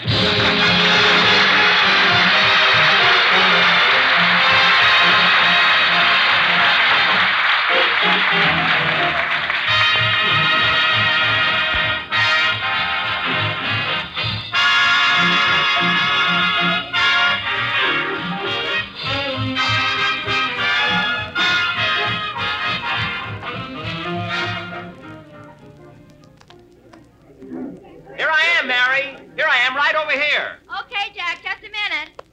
I'm sorry, Sailor, but he showed up. Mary, come here. Who are you talking to? Oh, some sailor. His boat just anchored at Hollywood and Vine. Well, here we are, Mary, at the Philharmonic. How do I look? Hmm, certainly dressed swanky for the concert. White tie, top hat, and a bag of peanuts. Well, I thought you might enjoy something after the show. you know? Now, let's go in. But, Jack, the main entrance is around the corner. I know, but I got to go backstage and see Isaac Stern first. Come on. I wonder where his dressing room is. Maybe it's around here someplace. This, this must be it right here. Come in. Uh, Mr. Stern? Yes, I'm Isaac Stern.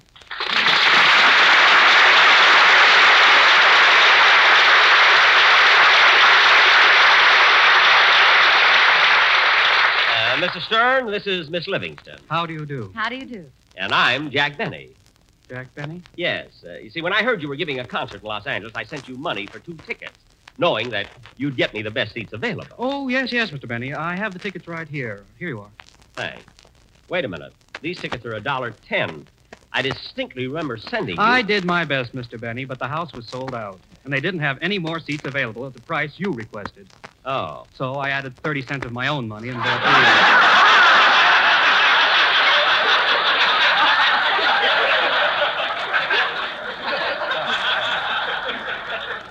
Well, thank you very much, Mr. Stern. I hope I didn't impose on you too much. You see, you being a concert violinist, naturally I felt that we have something in common.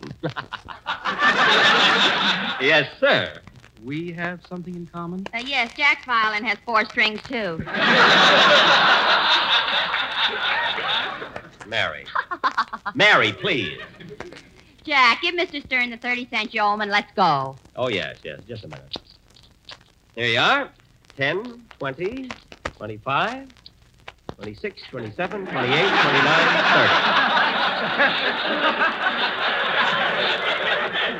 Uh, there you are, Mr. Stern. Thank you. Okay, Jack, put on your shoe and let's go. Yeah, yeah. Goodbye, Mr. Stern. And thanks for getting my tickets. You're welcome. Goodbye. Come on, Mary.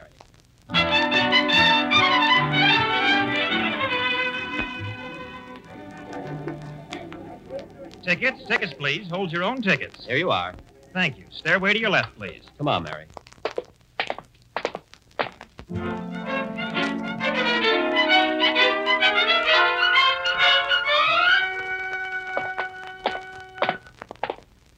Oh, Usher, where are these seats? Uh, stairway to your left, please. Come on, Mary.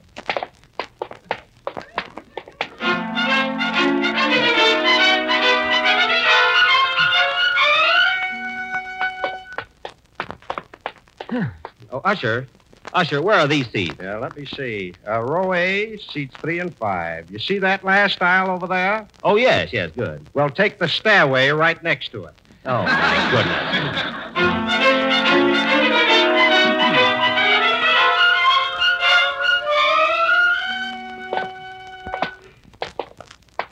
Gosh, what a climb. Oh, Jack, I can't go on. Give me another peanut. Here you are. Oh, Usher. Yeah?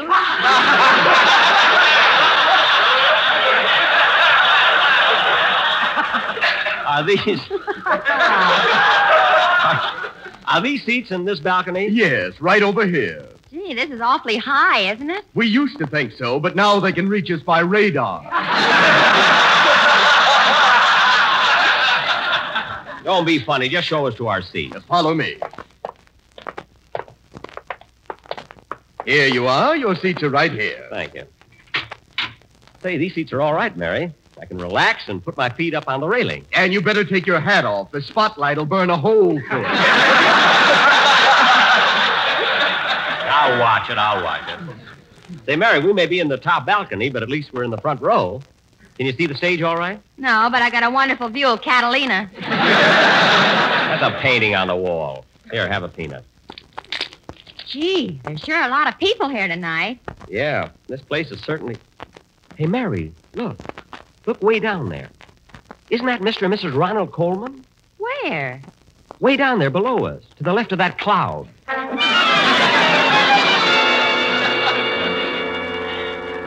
Ronnie, weren't we lucky to get such good seats? We certainly were, Benita.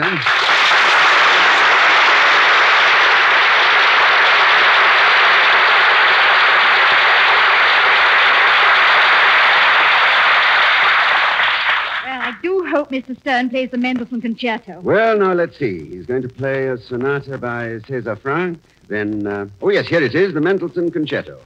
And he follows with La Campanella by Paganini. Which one of those numbers do you like the best? Oh, it doesn't make any difference to me. I just came here to get away from Chickery Chick Chilla Chilla. that I know he won't play. No, Jack, that isn't Mr. and Mrs. Colman. I'm sure it is. Oh, Ronnie! Ronnie! Benita! Yoo-hoo! Jack, Jack, everybody's looking up at us with their binoculars. Let them look. Just jealous because we know the Colmans. Oh, Ronnie! Ronnie, yoo-hoo! Ronnie, isn't that Jack Benny up there trying to get our attention? Yes, it, it's embarrassing, but don't look up. well, Maybe we should at least wave to him. After all, he is our next door neighbor. Benita, that is a situation which the housing shortage prevents me from doing anything about.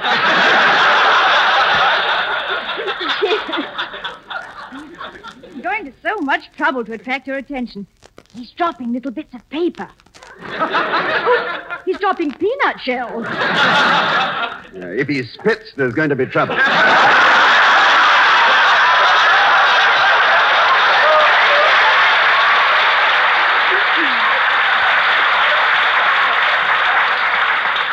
Oh, what, what's he doing way up there anyway? Well, Perhaps his doctor recommended a higher altitude.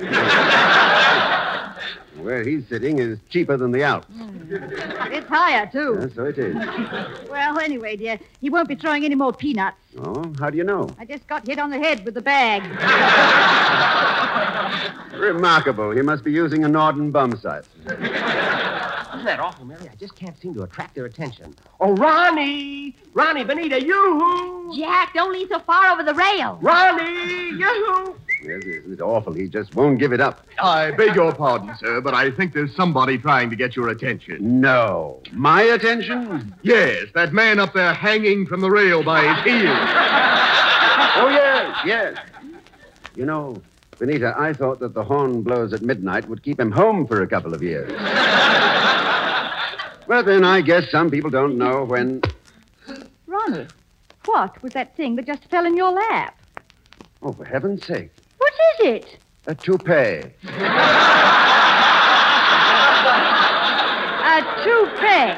Do you think it belongs? I'm afraid so. Look at the laundry mark. LSMFT. And, and look what it says right. uh, look what it says right below it. If lost, will finder please read the lost and found columns in the Beverly Hills newspapers. The article in question will be referred to as a cocker spaniel with a cold nose and a part on the side.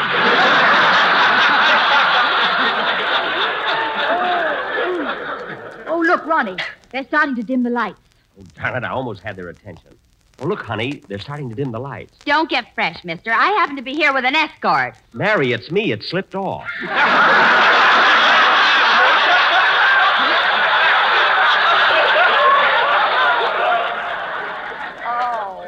Well, put your hat on, you look awful, and be quiet. The concert's about to begin. Yeah, here comes Isaac Stern now.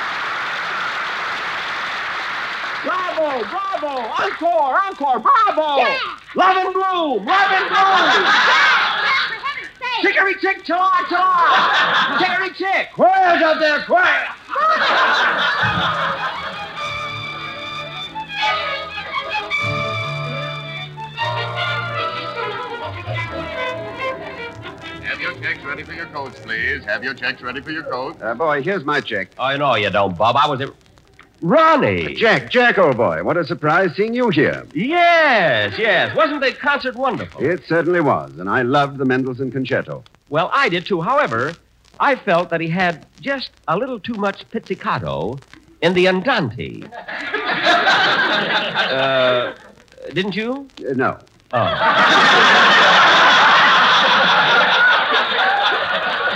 Well, it sounded that way by the time it got up to me. Here your coats, gentlemen. Thank you. Well, good night, Jack. My best to Mary. Good night, Ronnie. Give my love to Benita. I will. Oh, by, by, by the way, Jack, did you lose a cocker spaniel? Why, yes, yes. Well, don't worry. Here, Lassie has come home. Thank you. Goodbye, Ronnie.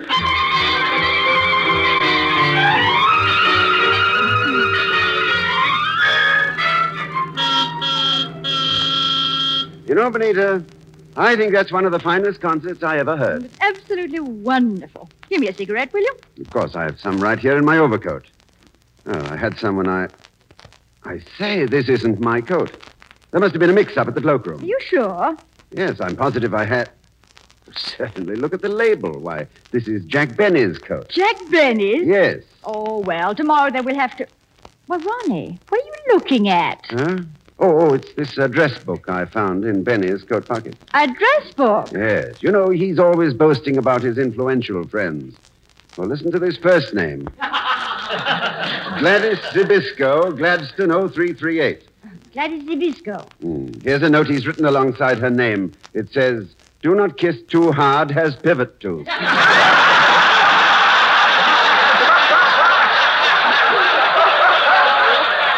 Oh, really now? And, listen to this next name, Marcella Fink. And then he has in parenthesis, approach from the right. She's left handed. Oh, you have such interesting friends. Oh, what's that? Folded sheet of paper that just fell on the floor. Well, oh, Benita, look, it's, it's one of his contest letters. Oh, you mean the I Can't Stand Jack Benny contest? Yes, and there's a little notation on it that says, This letter was written by Carroll P. Craig, Sr., and won first prize. First prize. Oh, Ronnie, I wondered what the winning letter was right. Read it, please. All right.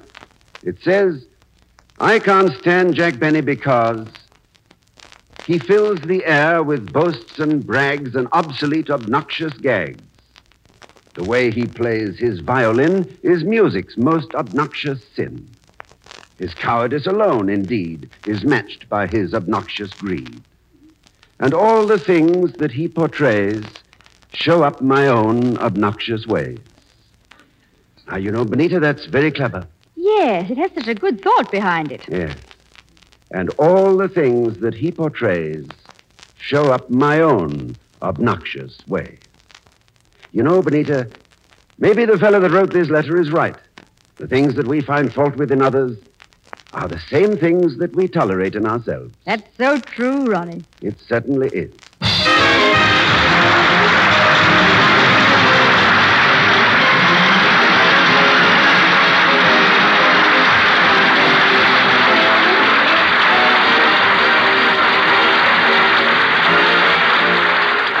Isaac Stern was accompanied by Alexander Zakin. Jack will be back in just a moment, but first, here is my good friend, L.A. Speed Riggs.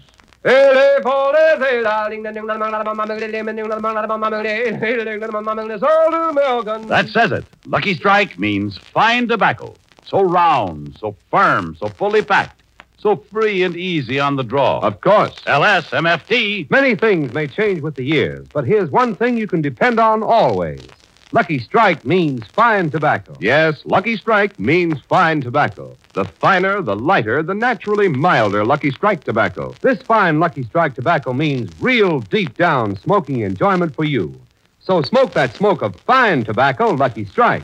So round, so firm, so fully packed, so free and easy on the draw. The famous tobacco auctioneers heard on tonight's program are Mr. L.A. Speed Riggs of Goldsboro, North Carolina, and Mr. F.E. Boone of Lexington, Kentucky. At 49 out of it, 49, American. And this is Basil Ruysdael speaking for Lucky Strike, the cigarette of fine tobacco. LSMFT, LSMFT, LSMFT. Certain facts are plain. It takes fine tobacco to make a fine cigarette. And Lucky Strike means fine tobacco. Yes, first, last, and always, Lucky Strike means fine tobacco.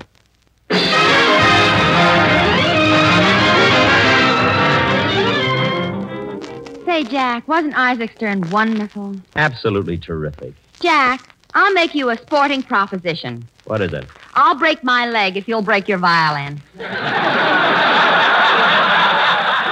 I will not. After all, Mary, I... say, wait a minute. This isn't my coat. I've got on somebody else's coat. What? Look, look at the label. It's Ronald Colman. Funny, I must have made a mistake at the cloakroom. I wonder what he's got in his pockets. oh, for heaven's sake, Lori. Mary, look. Isn't this cute? Well, what is it? A yo-yo. That's sweet. Good night, son.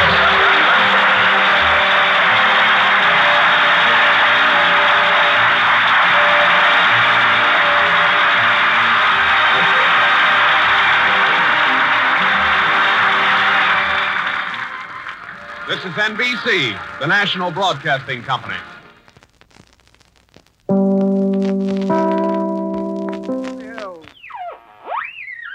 And all the things that he portrays show up my own obnoxious ways. A sentiment that does still hold true. Wait, can I get one more uh, Ronald Colman in? If I were king. Yes, if I were king. Yes, okay, I'm done, I swear.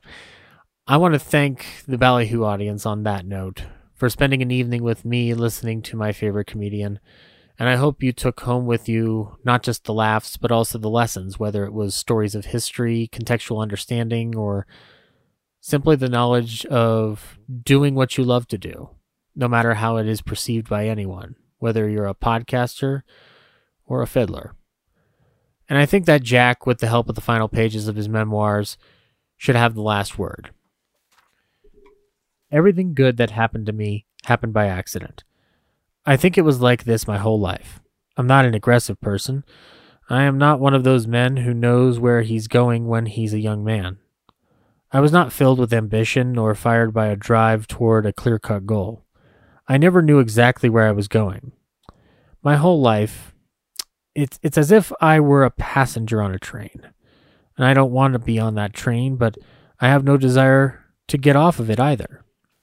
I don't know where the train is going, but meanwhile I will count the telephone poles and watch the scenery and see what the other passengers have in mind. And then when the train arrives at the last station, I get off. I look around. I like the place where I am. I don't know exactly how I got here, but I'm glad to be here just the same. And I am glad in that very way to have shared a bit of my passion with all of you here listening to this week's episode. Next week, some more curse words and crazy imitations of Jeremy Stewart, I promise. Until next time, Good night, folks. J E L L O.